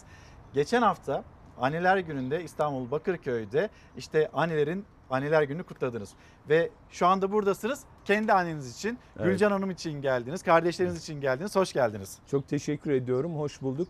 E, söylediğiniz gibi geçen hafta Bakırköy'de İstanbul'da annelerin anneler gününü kutladık. E, bu haftada istedim ki annem burada yalnız hem elini öpeyim hem de anneler gününü kutlayayım hem de sizleri ziyaret edeyim. Hoş geldiniz. Çok teşekkür ediyorum. Hoş bulduk. Burada hani hem belediye başkanı kimliğiyle konuşacağız ama aynı zamanda bir e, doktor kimliğinizle de konuşmak istiyoruz. Peki Bülent Kerimoğlu, operatör doktor Bülent Kerimoğlu göğüs hastalıkları, kalp dema- damar cerrahisi konusunda ihtisasları olan bir Evet. kişi. İzleyicilerimizi de bir kez daha hatırlatmış olalım. Korona günleri, günler nasıl geçiyor? Bir normalleşme süreci, Acaba biraz hızlı mı normalleşiyoruz? Normalleşirken riskler alıyor muyuz, almıyor muyuz? Bir hekim gözüyle anlatır mısınız? Evet. Ee, İlker Bey açıkçası e, tabii pandemi e, Türkiye'de e, salgın başladığı günden itibaren sağlık açısından iyi yönetildiğini söyleyebiliriz. E, yurt dışında diğer ülkelere oranla Türkiye'de sağlık açısından gerçekten iyi bir yönetim oldu. Ama bunda açıkçası sağlık emekçilerin çok büyük bir e, emeği vardı, fedakarlığı vardı, özverisi vardı. Sağlık açısından söylediğimiz bu iyi yönetim maalesef tabii ekonomik anlamda da söyleyebilmek mümkün değil. Ee, Dünyanın gelişmiş ülkelerinde, ekonomik olarak güçlü ülkelerinde sağlık alanında yaşanan bu hadiseler tabii hepimizi çok üzdü. Ama bir yandan da ülkemizi bu anlamda kontrol edebilme konusundaki gücünden dolayı da mutlu olduk. Fakat e, pandemi süreci yaklaşık iki ayı geçkin bir süreden beri Türkiye'de e, artık yavaş yavaş azalıyor. Ümit ediyorum ki Haziran başı itibariyle daha da kontrol altına alınacak hükümet yetkilileri, bilim kurulu üyelerinin uyarıları olmasına rağmen azalacağı yönünde de ibareler var. E, Fakat e, bir endişe de acaba hükümet önlemleri erken mi gevşetti yönünde? Bu yöndeki e, eleştirilere, bu yöndeki kaygılara ben de katılıyorum. Sanki biraz erken oldu gibi. Fakat biz belediyeler olarak hükümetin almış olduğu bu erken gevşetme önlemlerine azami ölçüde özen göstererek, yine azami ölçüde disiplini sağlayarak, azami ölçüde denetimlerimizi yaparak bu konudaki gevşemelerden doğabilecek sorunları olabildiğince e, azaltmaya gayret edeceğiz. Şimdi yavaş yavaş açalım. Sağlık çalışanları dediniz. Sağlık çalışanlarının sıkıntıları var. Hemşireler sesini duyurmaya çalışıyor. Daha önceden de konuşmuştuk 3600 ek gösterge. Evet. Bizim 3600 ek göstergemiz ne oldu demektiler. Ek ödemeler meselesi. Bir sağlık çalışanlarına kulak verelim. Öyle devam edelim. Biz ek ödeme talep etmedik. Ek ödeme bize vaat edildi. Dağıtımındaki adaletsizlik bizi isyan ettirdi. Aldığım bu ücret bana verilen takdiri de esasında göstermekte. Alkışa da gerek yok. Başka bir manevi tatmine de gerek yok. Sadece hakkımız olanı verin yeter. Büyük özleriyle en kritik hastalarla yakın temas halinde çalışıyor hemşireler. Gecelerini gündüze katıp en fazla riski alıyorlar ama sıra karşılığını almaya geldiğinde hayal kırıklığına uğradılar. Hemşireler ek ödemelerde adalet istiyor. Örneğin yoğun bakım hemşiresi, lise mezunu bir hemşire geçen ay 580 lira alırken bu ay sadece 600 lira yani 20 lira fark aldı. Hemşire olarak bizlerin ek ödemelerindeki belirlenen taban ücretlerin kat sayıları çok düşük. Bu yüzden de bu süreçte bir mağduriyet yaşıyoruz. Çalışma barışını bozan bir şey. Pandemi sürecinde ne oldu? Hasta olduk, öldük. Ek ödemelerle birlikte hakarete uğradık. Ben bunu kabul etmiyorum. Sağlık Bakanlığı vermişti müjdeyi. Sağlık çalışanlarına 3 ay boyunca tavandan ek ödeme yapılacaktı. Beklenti yükseldi ama özellikle hemşirelerin eline geçen beklentilerinin altında kaldı. Hiç koronavirüs hastası görmeyen doktorlara yapılan ödemenin beşte biri kadar para yatırıldı çoğuna. Biz açlık sınırının biraz üzerinde ve yoksulluk sınırının altında ücret alıyoruz. Bu ek ödemelerle hayatımızı geçirmeye çalışıyoruz. Fiziki olarak bizi oldukça zorlayan kıyafetlerin içerisinde kapasitemizin oldukça üstünde sayıda hastaya tedavi ve bakım hizmeti veriyoruz. Biz bunların karşılığında alkışlanmak istemiyoruz. Kahraman ilan edilmek de istemiyoruz. Çalıştığımız birimin iş yükünü karşılayacak oranda maaşın emekliliğimize yansıyacak şekilde tek kalemde ödenmesini istiyoruz. Yoğun bakım hemşiresi performanslarımızın sigortaya işlemesini istiyoruz biz aslında yani. Talepleri net. Ek ödemelerin emekliliğe yansıtılması, düşük olan ücretlerinin artırılması. Gösterdikleri fedakarlığın karşılığı ölçülemez ama en azından verilen sözlerin tutulmasını istiyorlar. En çok da adalet bekliyorlar. Aynı Covid-19 hastalığına baktığımız farklı kuruluşlarda herkese ayrı ayrı farklı ücretler yatırılıyor. Daha adil bir ek ödeme yapılmasını talep ediyorum. Hemşirelik haftasındayız. Hafta başından bu yana ne kadar kahraman olduğumuz, melekler olduğumuz söylene geldi. Ama bugün de gördüğünüz tabloda aslında işte öyle değil. Sağlık çalışanları alkışı kuşkusuz hak ediyorlar ve hani evlerine gitmeden, çocuklarını görmeden inanılmaz bir fedakarlıkla bu görevi yapıyorlar, salgınla mücadele ediyorlar, yoğun bakımlarda görev yapıyorlar. Hem onları hatırlatalım hem de yine diğer sağlık çalışanlarını, hastanelerde çalışan diğer sağlık çalışanlarını da hatırlatalım. Meselemiz var hani alkış değil aynı zamanda hakkımızı da istiyoruz diyorlar. Ne Çok dersiniz? haklılar. Çok haklılar. İlker Bey sağlık çalışanları az önce de söylediğimiz gibi dünyada birçok ülkeye oranla Türkiye'de bu pandemi süreci çok iyi yönetildi. Gerek yoğun bakımlarda gerek hastanede e, bu anlamda sağlık çalışanlarının büyük fedakarlığı var. Dolayısıyla sadece alkışlamak yetmez. Mutlaka ki sağlık çalışanlarının özlük haklarını iyileştirme konusunda gerekli önlemleri de almak gerekir. E, ben e, Türk Tabipler Birliği'nin üyesi olarak da söyleyeyim her yıl yapılan 14 Mart'taki eylemliliklerde bakın hekimlerimiz ve sağlık çalışanlarımız kendi özlük haklarının iyileştirilmesinden daha çok hasta haklarına yönelik taleplerini açarlar. İyi hekimlik koşullarının yaratılması yönünde talep açarlar. Sağlıkta şiddetin önlenmesi yönünde talep açarlar. Sağlıkta sağlık çalışanlarının özlük haklarının iyileştirilmesi konusundaki talepleri bu taleplerinden sonra gelir. Şimdi bu kadar fedakarca çalışan, sizin de ifade ettiğiniz gibi evine gitmeden, çocuklarını görmeden, gün aşırı nöbetlerde çalışan hekimlerimiz olsun, hemşirelerimiz olsun, teknisyenlerimiz olsun, gerekse yardımcı sağlık personeli olsun, bunların mutlaka özlük haklarının iyileştirilmesi, en azından 3600 ek gösterge konusunda gerekli çabanın bir an önce gösterilmesini bekliyoruz. Bu konuda hatırlarsanız geçen ay meclise Cumhuriyet Halk Partisi'nin öncülüğünde sağlıkta şiddet yasası gelmişti. Önce reddedildi Cumhuriyet Halk Partili milletvekilleri getirdiği için. Sonrasında Adalet Kalkınma Partisi ve Milliyetçi Hareket Partisi'nin e, milletvekillerinin önerisiyle sağlıkta şiddet yasası geçti. Şimdi aynı zamanda ki biz de meclise çok yakın bir yerdeyiz. Buradan çağrı yapalım. Bir an önce meclis çalışmaya başlasın. Bir an önce bu konuda yasa çıkarılsın ve sağlık çalışanlarının ek e, 3600 göstergesi hemen mecliste geçiversin. Şimdi e, bir haber daha. Şimdi sizin aslında sınırlarınız içinde Atatürk Evet. Havalimanı, Atatürk Havalimanı içinde bir hastane yapılıyor. Ama aynı zamanda yeni bir bilgi Cumhurbaşkanı Erdoğan sinyalini de vermişti. 20 Mayıs'tan itibaren 31 ülkeden hasta kabulüne başlanacak. Önemli bir gelişme hani normalleşirken yeni yeni gelişmeler de oluyor. Sağlık turizmine vurgu yapılıyordu sürekli hükümet üyeleri tarafından, Sağlık Bakanı e, Fahrettin Koca tarafından, Cumhurbaşkanı Erdoğan tarafından. Bunun adımı bugün ayın 17'si 3 gün sonra atılıyor. 31 ülkeden Türkiye ve Türkiye'deki pandemi hastaneleri hasta kabul etmeye başlıyor. Biz sağlık turizmini çok önemsiyoruz. Bu yeni açılımla beraber Türkiye bu noktada sağlık üssü olma görevini yapacaktır. Cumhurbaşkanı Erdoğan pandemi hastanelerinin sağlık turizminde de kullanılacağını bu sözlerle duyurmuştu. Düğmeye basıldı. 20 Mayıs'tan itibaren 31 ülkeden hasta kabulüne başlanacak. Şehir hastanelerimizle zaten hamdolsun nam sağlık. Sancaktepe ve Yeşilköy'deki iki pandemi hastanesi COVID-19 vakalarının tedavisi için inşa edildi. Ancak Cumhurbaşkanı Erdoğan bundan bir hafta önce dile getirdiği açılımla hastanelerin hasta kabul şeklinin değişeceğinin mesajını verdi. Ve Sağlık Bakanlığı Türkiye genelinde tüm valiliklere COVID-19 pandemisi süresince uluslararası sağlık turizmi kapsamında ülkemize gelecek hasta ve hasta yakınları hakkındaki tedbirleri içeren bir resmi yazı gönderdi. Sağlık turizmine yönelik bu her iki yeri de yurt dışından gelenler buraya uçaklarla gelecekler.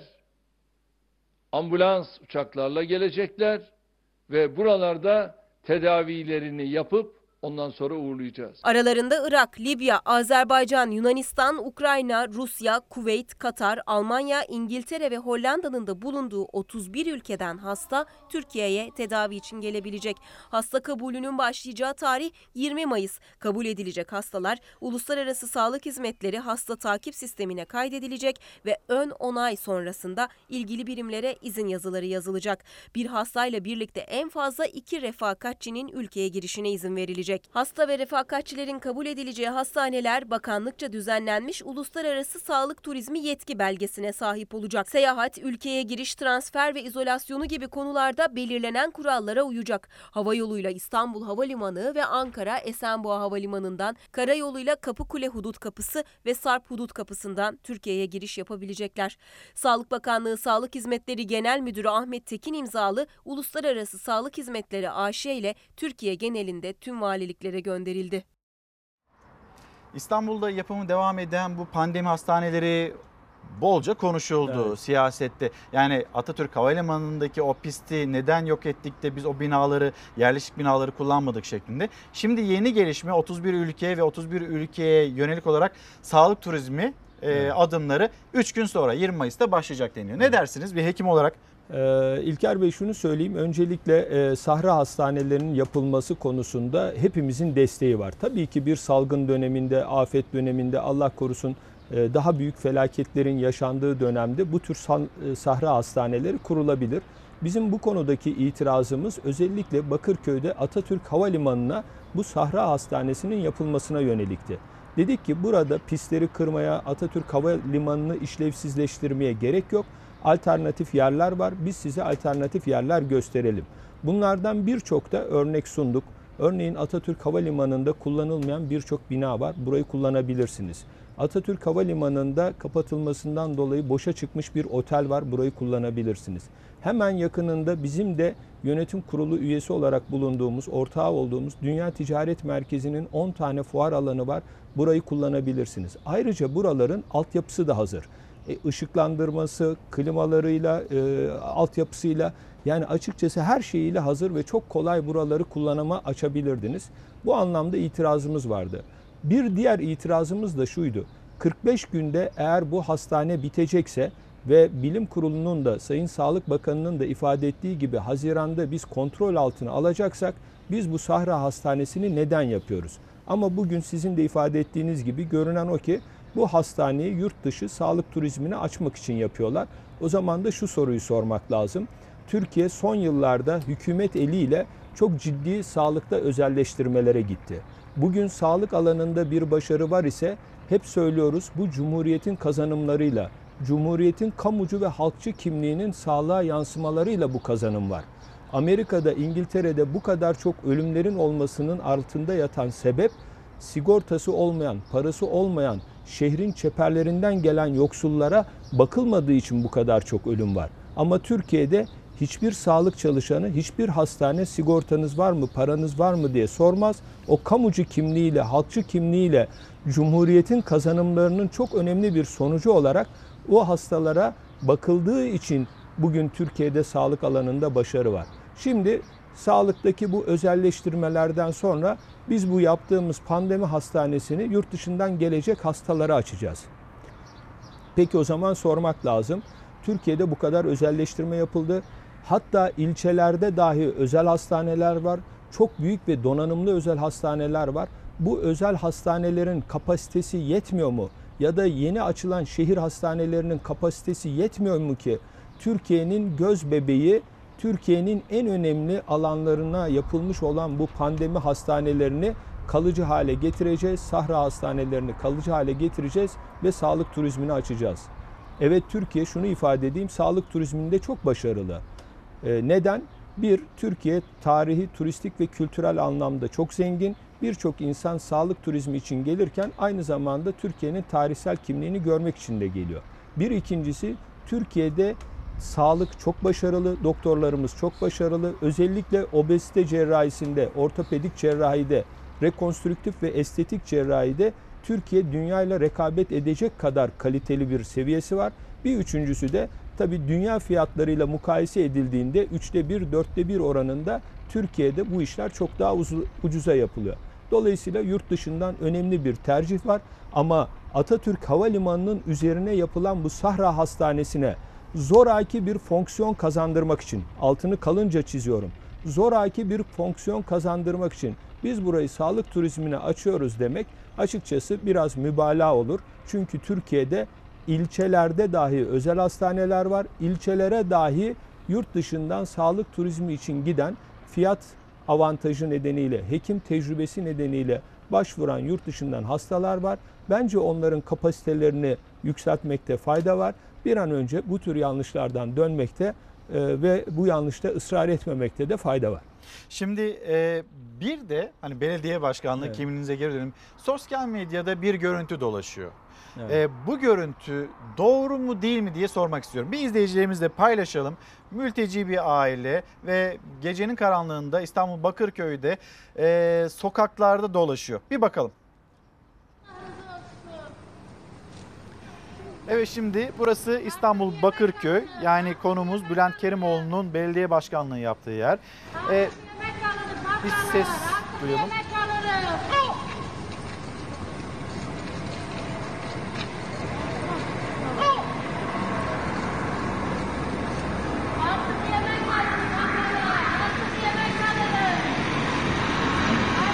Bir anne sesleniyor. Yanlarında küçük bir çocuk ve e, ve yine hani babası olduğunu düşündüğümüz biri. Mülteci bir aile.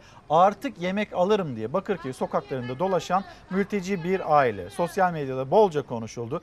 Bu görüntü doğru mu? Bu görüntü eğer doğruysa ne yaptınız ya da buradan da aslında ne yapıyorsunuz? Pandemi sürecinde nasıl desteklerde bulunuyorsunuz? İhtiyaç sahiplerine onu dinleyelim. Ee, İlker Bey her şeyden önce bu manzara tabii hepimiz açısından çok üzücü. Ee, hadisenin Bakırköy'de geçmiş olmasından dolayı da ayrıca büyük üzüntü duyuyorum. Ama anladığım kadarıyla Bakırköy'ü sığınılacak bir liman olarak gördüğü için bu mülteci aile Bakırköy'e gelmiş. Çünkü Bakırköy'de sadece belediyemiz değil, Bakırköylü yurttaşlarımızın o fedakar, cömert e, yurttaşlarımızın desteğine duydukları ihtiyaç için Bakırköy'e gelmişler. Bakırköy Belediyesi olarak biz değil böyle bir durumda düzenli olarak biz her ay 1320 aileye Bakırköy ekonomik olarak refahı nispeten diğer ilçelere göre yüksektir. Ama yine de ihtiyaç sahibi 1320 aileye düzenli olarak aile sigortası kapsamında aynı ve nakdi yardım yaparız. Bu anlamda Bakırköy'de ihtiyaç sahibi yurttaşlarımıza düzenli koli yardımında bulunuruz. Büyükşehir Belediye'mizin, Cumhuriyet Halk Partisi ilçe örgütünün ve belediyemizin çalışmalarıyla Bakırköy'de hiçbir yurttaşımızın ihtiyacım vardı, karşılanmadı diyen herhangi bir serzenişine kimse şahit olmaz. Bu hadise münferittir ve dediğim gibi Bakırköy'e bu konuda bir yardım feryadıyla gelmiştir. Eminim ki Bakırköylü yurttaşlarımız da belediyemiz de bu konuda üstüne düşen görevi yapacaktır. Çünkü belediyemizden her gün 3000 yurttaşımıza sabah, öğlen, akşam sıcak yemeği gider. Dolayısıyla Bakırköy'de hiçbir yurttaşımızın aç kalmak, Sayın Genel Başkanımızın ifade ettiği gibi yatağa aç giren bir çocuk asla söz konusu olmaz. Sadece bu Bakırköy açısından da söz konusu değil. Bu dönemde gördüğünüz gibi Cumhuriyet Halk Partili belediyelerin bulunduğu tüm il ve ilçelerde gerçekten çok başarılı bir pandemi süreci yönetildi. Yurttaşlarımızın ihtiyaçlarının karşılanması konusunda, dezenfeksiyonun yapılması konusunda, koli yardımları konusunda vesaire çok önemli çalışmalar yapıldı. Bakırköy özelinde söylemek gerekirse yine biz de tüm belediyeler gibi tüm kamu kurum ve kuruluşlarının dezenfeksiyonlu, işte yeni açılan berberlerin, kuaförlerin dezenfeksiyonlu, eczanelerinin dezenfeksiyonlu, kısacası toplu yaşam alanlardaki dezenfeksiyon çalışmalarını sürdürdük. Yine hükümetin bizce erken olduğunu düşündüğümüz AVM'leri açmalarından sonra AVM'lerin kendi yönetimlerinin uyguladığı disiplini denetlemek ve oradaki dezenfeksiyona yardımcı olmak için de çalışma. Özür dilerim çalışmalar yaptık. Yine ayrıca Bakırköy'de iki tane kız öğrenci misafirhanemizi hemen pandeminin başladığı dönem itibariyle sağlık çalışanlarının kalması için tahsis ettik. Ayrıca bizden e, burs alan öğrencilerimize %10 zamlı olarak burslarını 2 aylık peşin olarak yatırdık. Bu ve buna benzer uygulamaları yaptık. Dediğim gibi Bakırköy'e gelen bu yurttaşımız muhtemeldir ki Bakırköy'de sığınılacak bir liman, biz oraya gidersek sorunlarımızı çözeriz diye gelmişlerdir. Gerçekten de bu böyle. Biz Bakırköy'de hiçbir yurttaşımızın ihtiyaç sahibinin sesine kulak vermemezlik etmedik. Bundan sonra da aynı şekilde sürdüreceğiz. Şimdi bir yandan da tabii ki bu görüntünün takipçisi olalım. Sosyal medyada gördüğümüzde hani doğru mu bu? Bununla ilgili size bir bilgi geldi mi diye sorma gerekçem de bu. Sosyal medya daha böyle manipülatif bir bölge alan olabiliyor. Ee, hani doğruysa bir araştırılmasını istiyoruz, bekliyoruz elbette. Çok haklısınız. Sizin tarafınızdan da. Ve yine bu aileye de ulaşılmasını, bu ailenin de e, hani bağırıyor bir anne Evet, çok sokaklarda haklı, gecenin çok karanlığında haklı, bağırıyor. çok. Artık yemeğinizi alırım diye. Efendim haklı. çok teşekkür ederim. Çok, sağ olun. Ee, son bir cümleniz daha var. Onu da dinleyeyim. Bayramla ilgili galiba. Ha, evet e, biliyorsunuz önümüzde iki bayram kutlayacağız. E, 19 Mayıs Atatürk'ü Anma ve Gençlik Spor Bayramı. Ayrıca Ramazan Bayramı'nı idrak edeceğiz. Her iki bayramda da yurttaşlarımızın bayramını kutluyorum. Gerçi artık bu pandemi süreci nedeniyle coşkuyla kutlayamayacağız belki. Belki sarılamayacağız, el öpemeyeceğiz, harçlık alamayacağız. Ama inşallah önümüzdeki günlerde Cumhuriyet Halk Partisi'nin bu örneğinde gözüktüğü gibi yerel yönetimlerde genel iktidarında sarılabildiğimiz, kucaklaşabildiğimiz, hiç kimsenin yatağa aç girmediği bayramlar kutlayacağız. Çünkü Cumhuriyet Halk Partili belediyeler ve yöneticileri Türkiye'yi evi gibi gören, yurttaşları da kendi ailesi gibi gören bir anlayışın temsilcileridir. İnşallah önümüzdeki bayramlar geçmiş bayramların tadı ve coşkusunda geçecek. Buradan bütün yurttaşlarımızın bayramını içtenlikle kutluyorum. Hepsine de sağlık diliyorum. Teşekkürler. Gülcan anne selamlarımızı iletin Eksik lütfen. olmayın. Şimdi bir mola vereceğiz. Bakırköy Belediye Başkanı Bülent Kerimoğlu ile konuştuk. Bir mola verelim. Çok haberimiz var, çok da mesajınız var. Onları değerlendirelim, okuyalım. Efendim günaydın. Devam ediyoruz. Bolca mesaj var elimizde. Sizlere aktarmak istediğimiz yine bolca haber var. Hızlı hızlı gidelim isterken bir yandan da Gülay Hanım Eskişehir'den bizlere günaydın diyor. Günaydınlarımızı iletelim. Bize nereden günaydın diyorsanız ve sizin gündeminizde ne varsa lütfen yazıp gönderin bizlere. Ve aynı zamanda başlığımız risk değil mi? Bir yandan okulların açılması bunlar konuşuluyor. Bir yandan liglerin açılması bunlar konuşuluyor. İşte turizm dönemi başlıyor. Bununla ilgili adımlar atılıyor. Ama bu adımları atarken mesela Uşak'tan gelen bir haber kuaförleri açtık. Uşak'ta vaka sayısında artışlar var. Testler yapıldı kuaförlere. 26 kuaförde bu virüse rastlandı. Şimdi o kuaförler, o kuaförlerin işte e, masasına, sandalyesine oturan kişiler bir filyasyon ekibi böyle bir çalışmanın da başlayacağını söyleyelim. Sizden mesajlarınızı bekliyoruz. Risk değil mi başlığı altında konuşalım istiyoruz. Şu an itibariyle hemen bakayım. Ankara'da hava sıcaklığının kaç derece olduğunu da sizlerle paylaşmış olayım. Şu anda hava sıcaklığı 22 derece Ankara'da ve yine bugün gün içinde sıcaklığın 28 derece dolaylarında olacağını söyleyelim. Memleket havası aktarıp hemen dönelim. Adana'da termometreler 52 dereceyi gösterdi. Bazıları sıcaklığa dayanamayıp patladı. Hatta Tokat-Sivas karayolunda sıcaktan asfalt eridi. Bugün özellikle batı illerde etkili olacak çöl sıcakları. Mevsim normallerinin 13 derece üzerine çıkacak. Yaklaşık 40 dereceyi bulan aşırı sıcak hava nedeniyle Denizli Antalya karayolunda asfalt eridi. Termometrelerin patladığı Adana'da son 75 yılın en sıcak Mayıs ayı yaşandı. Adanalılar serinlemenin yollarını aradı. Sıcaklığın 43 derece hissedildiği Antalya ve Muğla'yı nem bulutu kapladı. Marmaris'te yasağa rağmen sıcaktan bunalıp denize girenler vardı. Kuşadası ısınan havayla birlikte yazlıkçıların akınına uğradı. Çöl sıcakları yeni haftada da etkisini sürdürecek. Termometreler özellikle batı illerde 40 derecenin üstünü gösterecek. Yurdun tamamı daha yaz gelmeden yazı aratmayan güneşe doyacak. Sıcaklıkların böyle erken bastırması değişen iklim dengelerinin habercisi. Bodrum, ılıman geçen kışın bedelini meşhur mandalina ağaçlarına dadanan pamuklu bitle ödüyor. Bir ağaçta görülen ve daha sonra binlerce ağaca yayılan unlu bit böcekleri havaların ısınmasıyla ağaçları çürütmeye başladı. Kimyasal ilaçlar böceği öldürüyor ama yumurtalarını öldüremiyor. Bodrumlu üreticiler çareyi kahverengi uğur böceklerinde ve meyve sineklerinde arıyor. Uğur böcekleri unlu bitleri yiyerek yok ederken sineklerse unlu bit yumurtalarını yok ediyor. Huriye Hanım günaydın Çanakkale selamlar. Makbule Hanım, Makbule eski yazıyoruz ama hiç görmüyorsunuz, hiç okumuyorsunuz demişsiniz. Bazen konuklarımız geliyor, bazen erişebiliyoruz, bazen erişemiyoruz. Ne olur kusurumuza bakmayın. Hani bugün Mehmet Özdilek bağlanacaktı, Şifo Mehmet futboldaki durumu anlatacaktı. Evet şu ana, şu dakikaya kadar bir bağlantı kurmaya çalıştık ama dün yaşadığımız teknik aksaklık bugün de devam ediyor. Çünkü Mehmet Özdilek o da Erzurumspor, Erzurumspor kafilesiyle futbolcularıyla birlikte o da karantina altında teknik olarak e, erişilebilirlik problemi yaşadığımız için Mehmet Özdilek'le bu bağlantıyı gerçekleştiremiyoruz. Ama Türkiye'deki pek çok teknik adam gibi, pek çok futbolcu gibi aynı kaygıyı yaşayan kişilerden bir tanesi. Çocukları var, kızları var ve ben de bu korkuyu yaşıyorum. Ben burada bir virüs aldığımda evime taşımak istemiyorum. Çocuklarıma bulaştırmak istemiyorum. Sevdiklerime bulaştırmak istemiyorum dedi. Ve sizlere de çok selam var. En azından bunun bilgisini de aktarmış olalım sizlere. Rıza Hoca, Rıza Hoca'nın uyarısı. Hani bazı kulüpler var onlar düşme potasındalar. O yüzden liglerin sonlanmasını istiyor e, şeklinde değerlendirmeler de bulunulmuştu. Türkiye Futbol Federasyonu Başkanı Nihat Özdemir tarafından e, Sivas Spor şampiyonluğa oynayan bir takım. Yani birinci ile arasında 3 puan 4 puan e, böyle bir e, fark var. İşte şampiyonluğa oynayan bir takımın teknik direktörü de aynı hassasiyetle yaklaşıyor. Risk değil mi diyor. Biraz daha vakit geçsin. Hadi Temmuz'da yapalım. Olmadı Eylül'de yapalım.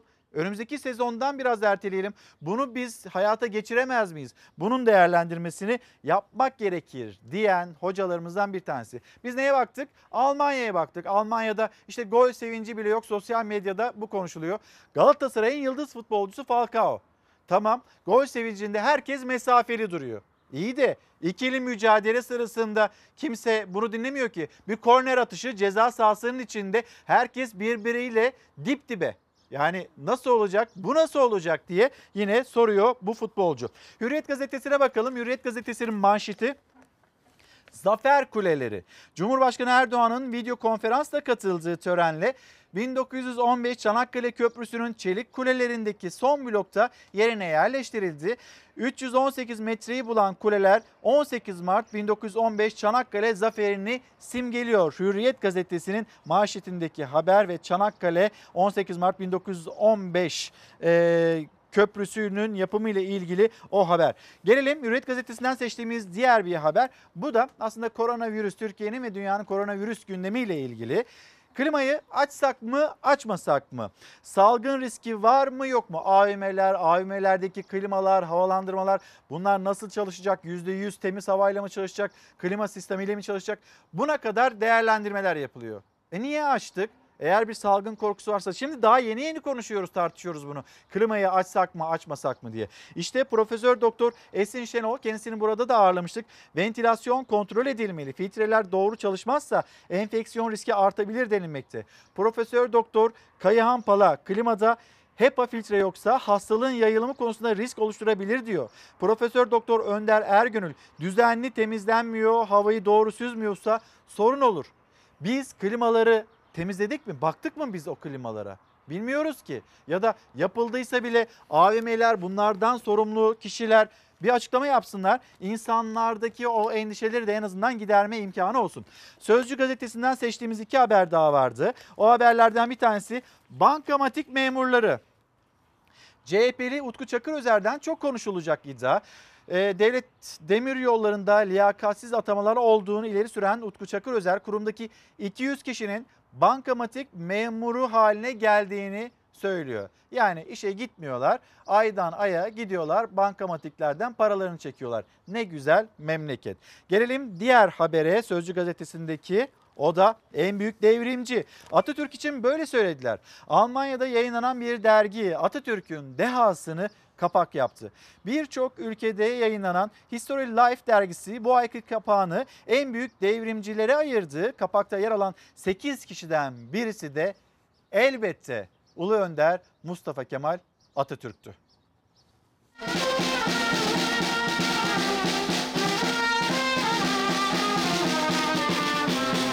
Ulu Önder Gazi Mustafa Kemal Atatürk 16 Mayıs 1919'da bağımsızlık ateşini Beşiktaş'tan e, yaktı. 16 Mayıs 1919'dan tam 101 yıl sonra Samsun'a milli mücadeleye giden yolda atılan ilk adımın adresi Beşiktaş sokaklarında kutlamalar vardı. Onun mücadele azmi, onun kararlılığı bizim yolumuzu aydınlatıyor. Onun o kararlı, kararlılığı bugünlerde de bizim bugünlerde yaşadığımız bu sorunlu günleri, bu pandemi sürecini bu süreçte yaptığımız mücadele aslında ondan aldığımız enerjiyle bu mücadeleyi devam ettiriyoruz. Ulu Önder Mustafa Kemal Atatürk 16 Mayıs 1919'da İstanbul Beşiktaş'tan çıkmıştı yola. Beşiktaş Belediyesi de her yıl ilk adım korteji düzenliyor. Kortej koronavirüs nedeniyle bu yıl mobildi. Sosyal mesafe kurallarına uygun olarak araçlarla Beşiktaş'ın cadde ve sokakları dolaşıldı. Beşiktaşlılar da bu coşkuya balkonlardan eşlik etti. Kortej Beşiktaş iskelesinde son buldu. İstiklal Marşı okundu. Denize karanfiller bırakıldı. Gülnur Hanım, Gülnur Bircan günaydınlarımızı, selamlarımızı iletelim. Lütfen hani kapanış yapıyorsunuz ya kapanışta Anıtkabir'den bir görüntü verir misiniz demişsiniz. Niye kapanışı bekleyelim ki? Şu anda o görüntüyü sizlerle paylaşalım. Ulu Önder Mustafa Kemal Atatürk ve e, Ulu Önder'in ebedi istirahatgahı şu anda ekranlarınızda. Bu hafta salı günü e, 19 Mayıs yani bir liderin, Ulu Önder'in aynı zamanda doğum günü ve bir ülkenin de aslında doğum günü. Bazen hani şununla karşılaştık ve ne kadar da e, hakkaniyetsiz bulduk. Bunu bir kez daha söylemek gerekiyor belki de. Ankara, e, Samsun'a İstanbul'dan yola çıkan ve Samsun'a ayak basan heyet denildi. Mesela tarihi Atatürk'süz, Atatürk'ün silah arkadaşları olmadan anlatmaya çalışanlar ya da bu tür girişimlerde bulunanlar. Bunların doğru olmadığını, ataya olan sevgiyi unutturmaya çalışanlar varsa bunun mümkün olamayacağını defalarca ama defalarca söyleyelim. 23 Nisan tarihinde biz bayramımızı nerede olsa kutlarız. Balkon deniliyorsa balkonda kutlarız. 23 Nisan'da nasıl kutladıysak saatler 19 19'u gösterdiğinde yani 19 Mayıs tarihinde bizler yine balkonlarda oluruz ve bizler yine bayramımızı kutlarız. Atanın Samsun'a ayak bastığını, o memleketin dört bir yanında yakılmış olan çoban ateşlerini nasıl da birleştirdiğini, kurtuluş mücadelesini nasıl da başlattığını unutmayız, biliriz ve atamızı minnetle, saygıyla anarız, hatırlarız. Şimdi devam edeceğiz. Sıradaki haberimiz e, tatil seçenekleri. Hani bir yandan normalleşiyoruz. Onu da bir konuşalım. Bir akşam gazetesini getireyim ben ekranlarınıza. Akşam gazetesindeki haber yeni akım izole tatil. Bakalım tatil kavramı koronavirüsle beraber konsept değiştirdi. Bu yıl tatil planı yapanlar artık karavan, yat, özel villa gibi daha izole ve kalabalıklardan uzak tercihlere yönelmeye başladılar denilmekte. Şimdi e, bir yandan da Turizm Bakanı'nın açıklaması var 28 Mayıs'ta iç turizmde bir hareketliliğin başlayabileceği yönünde. Yine izleyicilerimizden gelen bir mesajdı. Önümüzdeki hafta e, bayramı kutlayacağız. 28 Mayıs tarihinde biz iç turizmi e, gündemimize alabiliyorsak o zaman 23 Mayıs tarihi Arife, 24 Mayıs tarihi e, bayramın birinci günü. Bayramda sevdiklerine gitmek isteyenler var. Yani 28 Mayıs'la bayramın birinci günü arasında sadece 4 gün var. 4 gün için mi insanlar sevdiklerine ulaşamayacaklar? Şimdi bu da farklı bir çelişki yaratmıyor mu? O soruyu da buraya yerli yerinde e, yeri de gelmişken konuşmuş olalım, sormuş olalım. Sizin düşünceniz nedir? Yeni akım izole tatil. Bu sene siz tatil yapacaksanız eğer böyle bir bütçe ayırabildiyseniz nasıl tatil yapacaksınız? Risklere de hiç girmeden soralım. Terslik olmazsa Mayıs sonu gibi e, iç turizm hareketiyle turizm hareketi başlar. İç turizmle diye öngörüyoruz. Yani 28 Mayıs gibi inşallah. Kültür ve Turizm Bakanı Mehmet Nuri Ersoy tarih verdi. İki haftadan kısa bir süre içerisinde iç turizmin hareketleneceğini söyledi. En çok merak edilen de uçuşların ne zaman başlayacağı. Mayıs sonu gibi açılır diye inanıyorum. İşte Haziran içinde birçok noktada başlar diye aynı şekilde aynı paralellikte düşünüyorum. Mayıs ayının sonunda normalleşme bekleniyor turizmde de. Havalar da ısındıkça güvenli alternatif araştırmaya başladı tatilciler. İzole bir tatili tercih için yat rezervasyonları alınmaya başlandı. Doğayla baş başa kalma imkanı sunan ahşap evlere de ilgi arttı. Burası e, geniş e, sosyal mesafe alanından dolayı ayrı ayrıca temiz havasından dolayı e, ve az nüfustan dolayı kendimizi daha güvende hissediyoruz. İnsanların balkona bile ihtiyaç duyduğu şu dönemde burası büyük bir şans. Salgınla beraber dünya gibi Türkiye'de evine kapandı. Balkonu, bahçesi, terası olanlar şanslıydı ama deniz hasreti çekenler yaz tatili için şehir havasından uzaklaşıp doğayla iç içe bir tatil planlayanlar için alternatif tatil paketleri hazırlanıyor. Salgın süreciyle tatil alışkanlıklarının da tanımı değişti. Sertifikasyon zorunluluğu getirilen oteller temassız tatil için hazır. Termal kameramız var. Hem çalışanlarımızın giriş yaptığı yerde hem de lobide olacak bu. Asansörlere tek kişi olarak binebilecekler. Otel girişlerinde bagajlar dezenfekte edilecek. Boşalan ve dezenfekte edilen bir odaya yeni müşteri ancak 12 saat sonra kabul edilecek. En büyük değişiklikler ise yemek servisinde yapılacak. Açık büfe var ama sunumu garsonlar yapacak. Bütün tekstiller 75 derecenin üzerinde yıkanıyor olacak. İşte bu birer buçuk metre mesafeyle dizildi şezlonglar. Havluların üstüne tek kullanımlık boneler geçiriyor olacağız. Sahillerde de güneşlenmek isteyenler için şezlongların arası açıldı. Sosyal mesafe titizlikle hesaplanarak ayarlanıyor. Daha önce 200 tane şezlongumuz falan vardı. Bunu 150 100'e düşürdük. Ee, sosyal mesafeyi korumaya çalışıyoruz. Çok az bir süre kaldı. 65 yaş üstü büyüklerimiz onlar dışarıya çıkacaklar. Biraz nefes alacaklar. Sağlık Bakanı Fahrettin Koca'dan kendilerine geçen hafta olduğu gibi bu haftada bir mesaj var. Dışarıya çıkmadan o mesajı da ben sizlere aktarmış olayım. Sağlık Bakanı Fahrettin Koca diyor ki Koronavirüse karşı başarımızda 65 yaş üstü olarak evde kaldığınız günlerin rolü büyük. Çıkıp biraz soluklanmak hakkınız. Hem hakları hem de sağlık anlamında bir gereklilik. Yani bilim kurulunda bu yönde e, uyarılar da yapıldı. O yüzden bir yandan nefes alacaklar. Diğer yandan da bir gereklilik neticesinde büyüklerimiz dışarıya çıkacaklar. Bugün saat 12-18 arasında sokaklar sizin. Kendinizi korumak için maske takmayı sakın ihmal etmeyin ve 1,5 metre sosyal mesafe kuralına da mutlaka ama mutlaka uyulmasını istiyor Sağlık Bakanı Fahrettin Koca. Ama biz de söyleyelim uyarılar var. Hava sıcak dışarıya çıkarken hani seçtiğiniz saatlere acaba biraz dikkat mi etseniz diye. Yaptığımız çağrıyla 11-15 saatler arasında vatandaşlarımızın büyük bir risk altında olacağını bu saatler dışarı çıkarlarsa ifade etmiştik. 65 yaş üstünün yürüyüş izni 11-15 saatleri arasındaydı. Aşırı sıcaklar nedeniyle saat revize edildi. Cumhurbaşkanı Erdoğan'ın talimatıyla 65 yaş ve üstü bugün 12 ile 18 saatleri arasında dışarı çıkabilecek. Ancak bu bile yeterli değil. 65 yaş üstü vatandaşlarımızın pazar günü özellikle saat 3'ten sonraki saatleri tercih etmeleri yararlı olacaktır. Saat 11 ile 16 gibi bu e, saatler arasında güneş ışınları daha dik olarak gelir ve bu saatlerde çok güneş altında kalmamamız lazım. Kapalı yerlerde de havasız e, alanlarda bulunmamak gerekiyor. Verilen izin yeniden düzenlense de hala hava sıcaklığının en yüksek olduğu saatlere denk geliyor. Çevre Mühendisleri Odası'ndan da Bilim Kurulu'ndan da özellikle kronik hastalığı olanlar için uyarı var.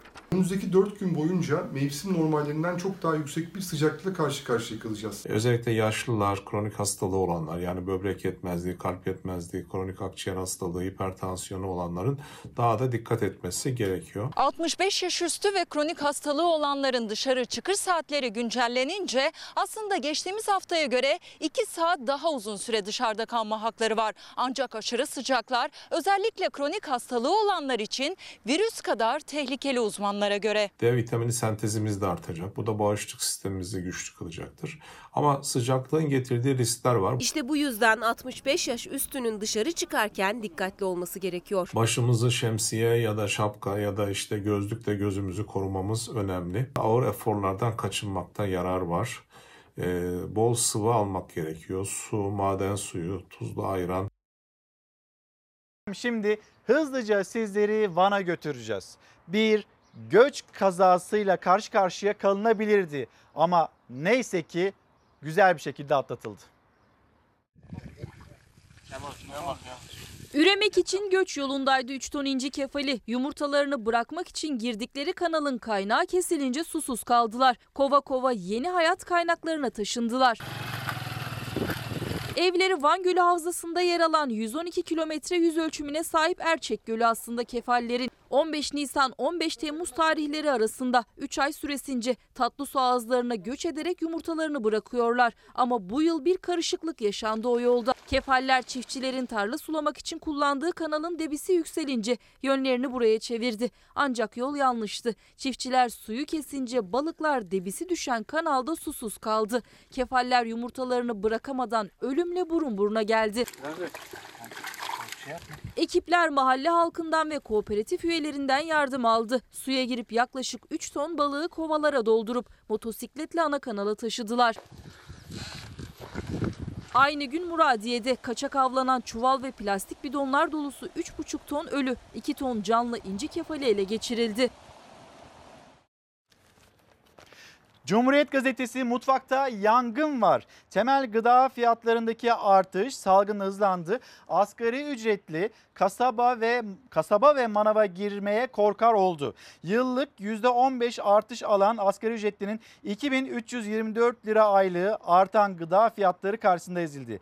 Yaz mevsiminde düşmesi beklenen özellikle temel gıda fiyatları salgının da etkisiyle artmayı sürdürdü. 2 liralık soğan 4 liraya, domates 6 liradan 8 liraya çıktı. Asgari ücretli yılbaşına göre 7 kilo daha az et alır hale geldi. Tünelin sonu yoksulluk bir diğer başlık.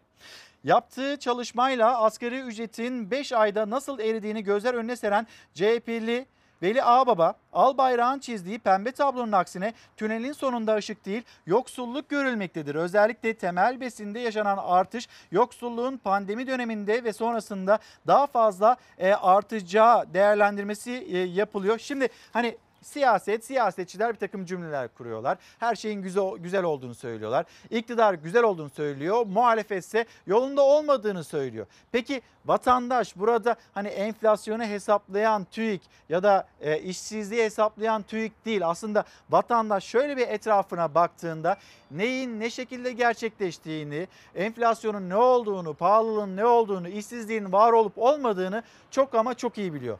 Bir de fiyatlar kuşkusuz. Üretici kısmı var, aracılar kısmı var, hal fiyatları var, market fiyatları var. Bakıyorsunuz üreticide ucuz, hep ucuz zaten hiç değişmiyor.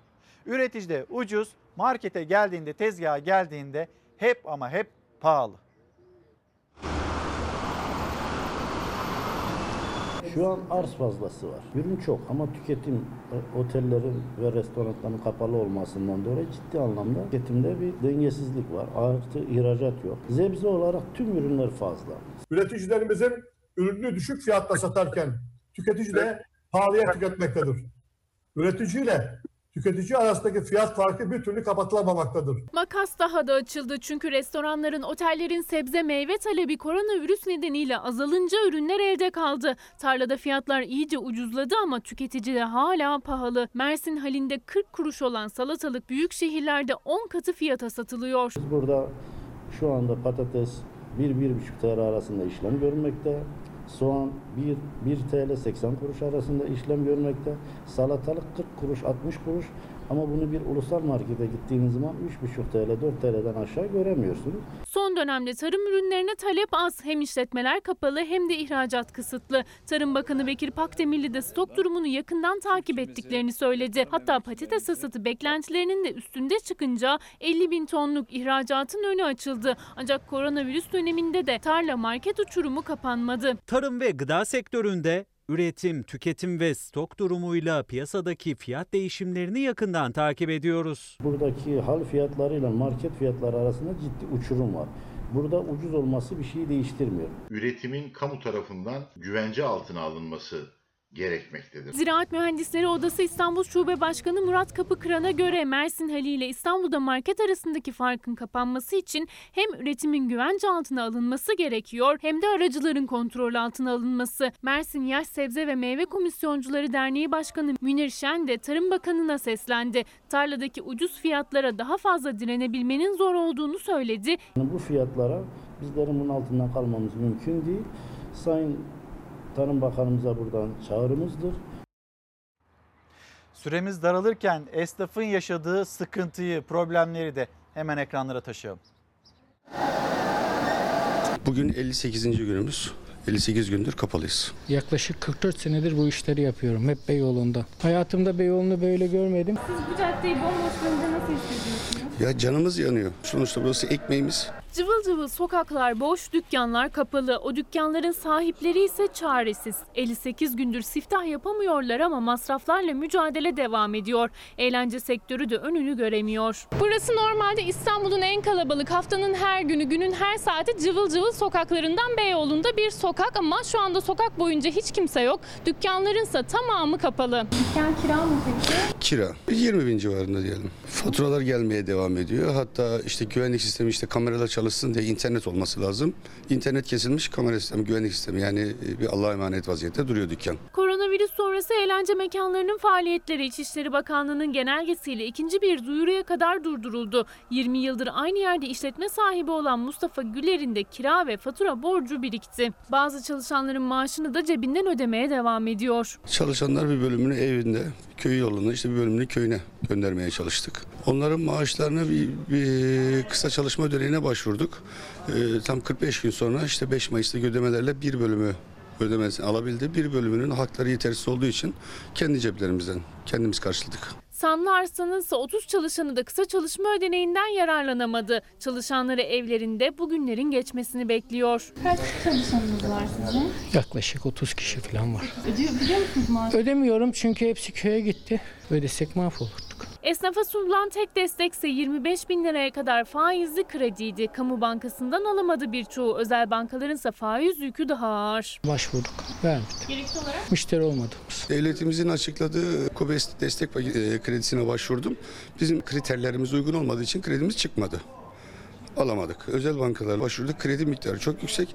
Şimdi krediye başvursam onu nasıl ödeyeceğim? Eğlence yerlerine yasak kalksa da bir süre daha eskisi gibi iş yapamayacaklar. Devletten kira, stopaj ve sigorta desteği bekliyorlar. Asıl bizim sıkıntılarımız dükkanlarımız açınca ortaya çıkacak işin ekonomik boyutu. Personelim köyünde gelmek için benden para isteyecek. Ben dükkanımı tekrar açmak için alet edevat ekipman almam lazım, gıda almam lazım, satacağım ürünleri satın almam lazım. Onlar için de para lazım. Birikmiş kira borçlarım var. Adam sürekli arayıp duruyor. Kiralarımı nasıl ödeyeceğim? Risk değil mi? Başta altında sizlerle konuşurken yani esnafımız, esnafımızın yaşadığı problemler ortada. İşsizlik var, hayat pahalılığı var. Bunlar görülmüyor da yani AVM'ler, AVM'lerin açılması, ligler, liglerin başlaması bütün meselenin buraya sıkışıyor ya da sıkıştırılıyor olmasında bir gariplik yok mu demekte İsmet Demir'in gönderdiği mesaj bu şekilde. Muharrem Yalmanoğlu yine hani bu liglerin başlaması, bu maçların oynatılıyor olması ile ilgili eleştiriler e, dile getirmekte. Nasıl bir e, ayrım var? Yani basketbolda lig bitebiliyor, voleybolda, handbolda bitebiliyor. E, futbolda neden bitmiyor? Risk değil mi diyor. Burak Özarslan'ın mesajı bu şekilde. Risk falan dinleyen yok ki. Osman Güzel böyle değerlendiriyor. Risk falan dinleyen yok. Herkes sokakta. Sosyal mesafeye dikkat eden yok. Maskeyi takan var ama çok da böyle dikkatli takanlar yok. Bu uyarıları hatırlatan bir izleyicimiz. Milliyet gazetesi manşeti şehirden kaçış, toprağa dönüş. Covid-19 salgını kalabalık şehirlerde yaşayan vatandaşları kıra bahçeye yöneltti. İstanbul kırsalındaki emlakçılar telefonların başında telefonlardan başlarını kaldıramıyorlarmış. Vatandaşlar daha fazla böyle bahçe hayatına yönelmişler. Tabii öyle olunca da fiyatlar orada da çok arttı. Biz gerçekten toprağa bir dönüş içinde miyiz? Biraz daha böyle dikkatli, özenli davranmak gerekiyor. Dün Milli Gazete'nin manşetiydi. 10 yıl önce 1 milyon 200 bin çiftçimiz, ekip biçen, e, üreten çiftçimiz varken şimdi bu sayının Şubat 2020 verilerine baktığımızda yarı yarıya düştüğünü görüyoruz. %48 seviyesinde 560 bin kişiler seviyesine gerilediğini görüyoruz. Yani hani bir yandan toprak, toprağa ayağımız bassın, enerjimizi boşaltalım, üretelim, kafamız rahat olsun. Böyle bir bakış açısı diğer yanda ürettiniz nasıl satacaksınız? Ürettiniz üzerindeki maliyet baskısı. İkisi aynı anda aynı şekilde maalesef olamıyor. Ama doğaya tabiata sahip çıkmamız gerekiyor. Bir kural vardı. 1 Ocak itibariyle faaliyetlerini termik santraller sonlandırmışlardı. Bacalarına filtreleri taktılar ve yeniden faaliyete geçtiler.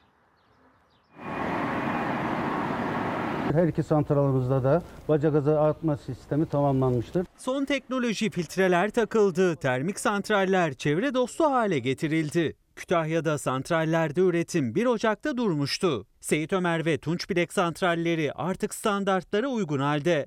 Avrupa standartlarında son teknolojiye göre de dizaynını yaptığımız bu sistemimizin e, başlangıcında yoğun bir fizibilite çalışması yaptık.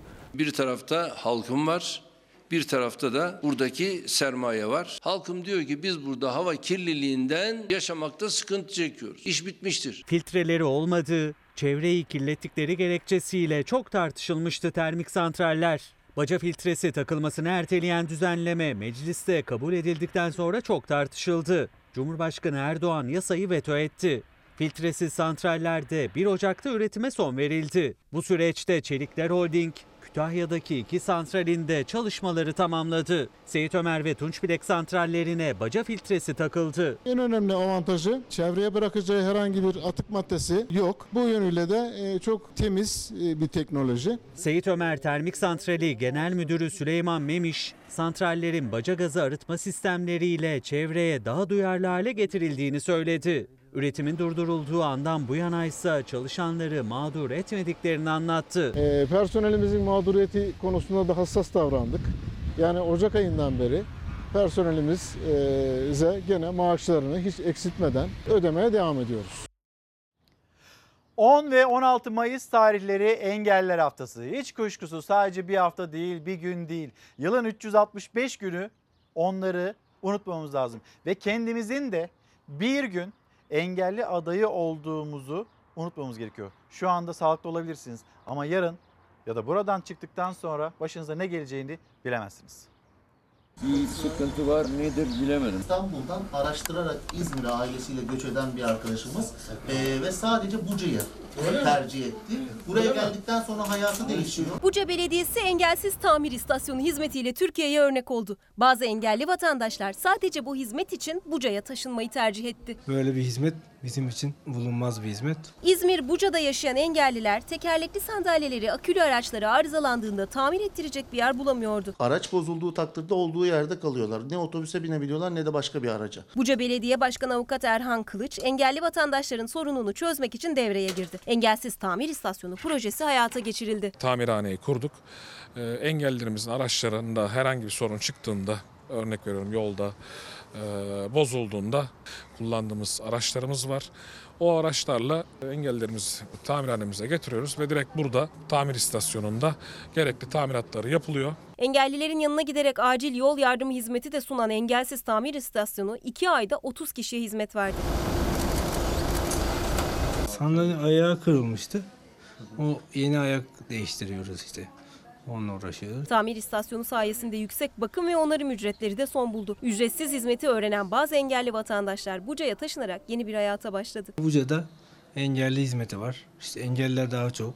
Sokaklara daha çok çıkıyor. Buca Belediyesi engellilere yaşama bağlayan meslek edindirme ve hobi kurslarından sonra Engelsiz Tamir İstasyonu projesiyle de dikkat çekti. Engellerimiz için engelsiz bir bucayı tam manasıyla nasıl sağlarız onun için çalışmalarımıza devam ediyoruz. Ben bu e, vesileyle de e, tüm engellerimizin e, engeller haftasını kutluyorum. Ey Türk gençliği, birinci vazifen Türk bağımsızlığını, Türk Cumhuriyeti'ni sonsuza dek savunmaktır. Muhtaç olduğun kudret damarlarındaki asil kanda mevcuttur. Cumhurbaşkanı Mustafa Kemal Atatürk bu sözü 20 Ekim 1927'de söylemişti ve nutuk da bu cümleleriyle bitiyor. Önümüz bayram 19 Mayıs bayramı. Bayramımızı kutlayacağız ve şimdiden kutlu olsun. Gençler,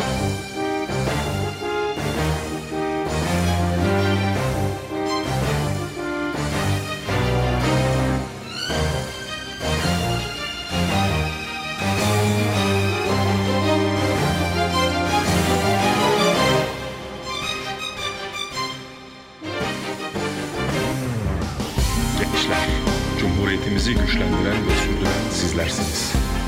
Siz, almakta olduğunuz terbiye ve kültür ile insanlık değerinin, vatan sevgisinin en değerli örneği olacaksınız. Ey yükselen yeni nesil, gelecek sizindir. Cumhuriyeti biz kurduk, onu yükseltecek ve sürdürecek sizsiniz. 19 Mayıs 1919 tarihte tek bir defa Kuzeyden doğdu güneş yurduma, yurduma, yurduma. Öyle bir güneş ki bu yaktı meşalesini Kurtuluş mücadelesini En büyük umut oldu yurduma, yurduma, yurduma. Uçurdu Karadeniz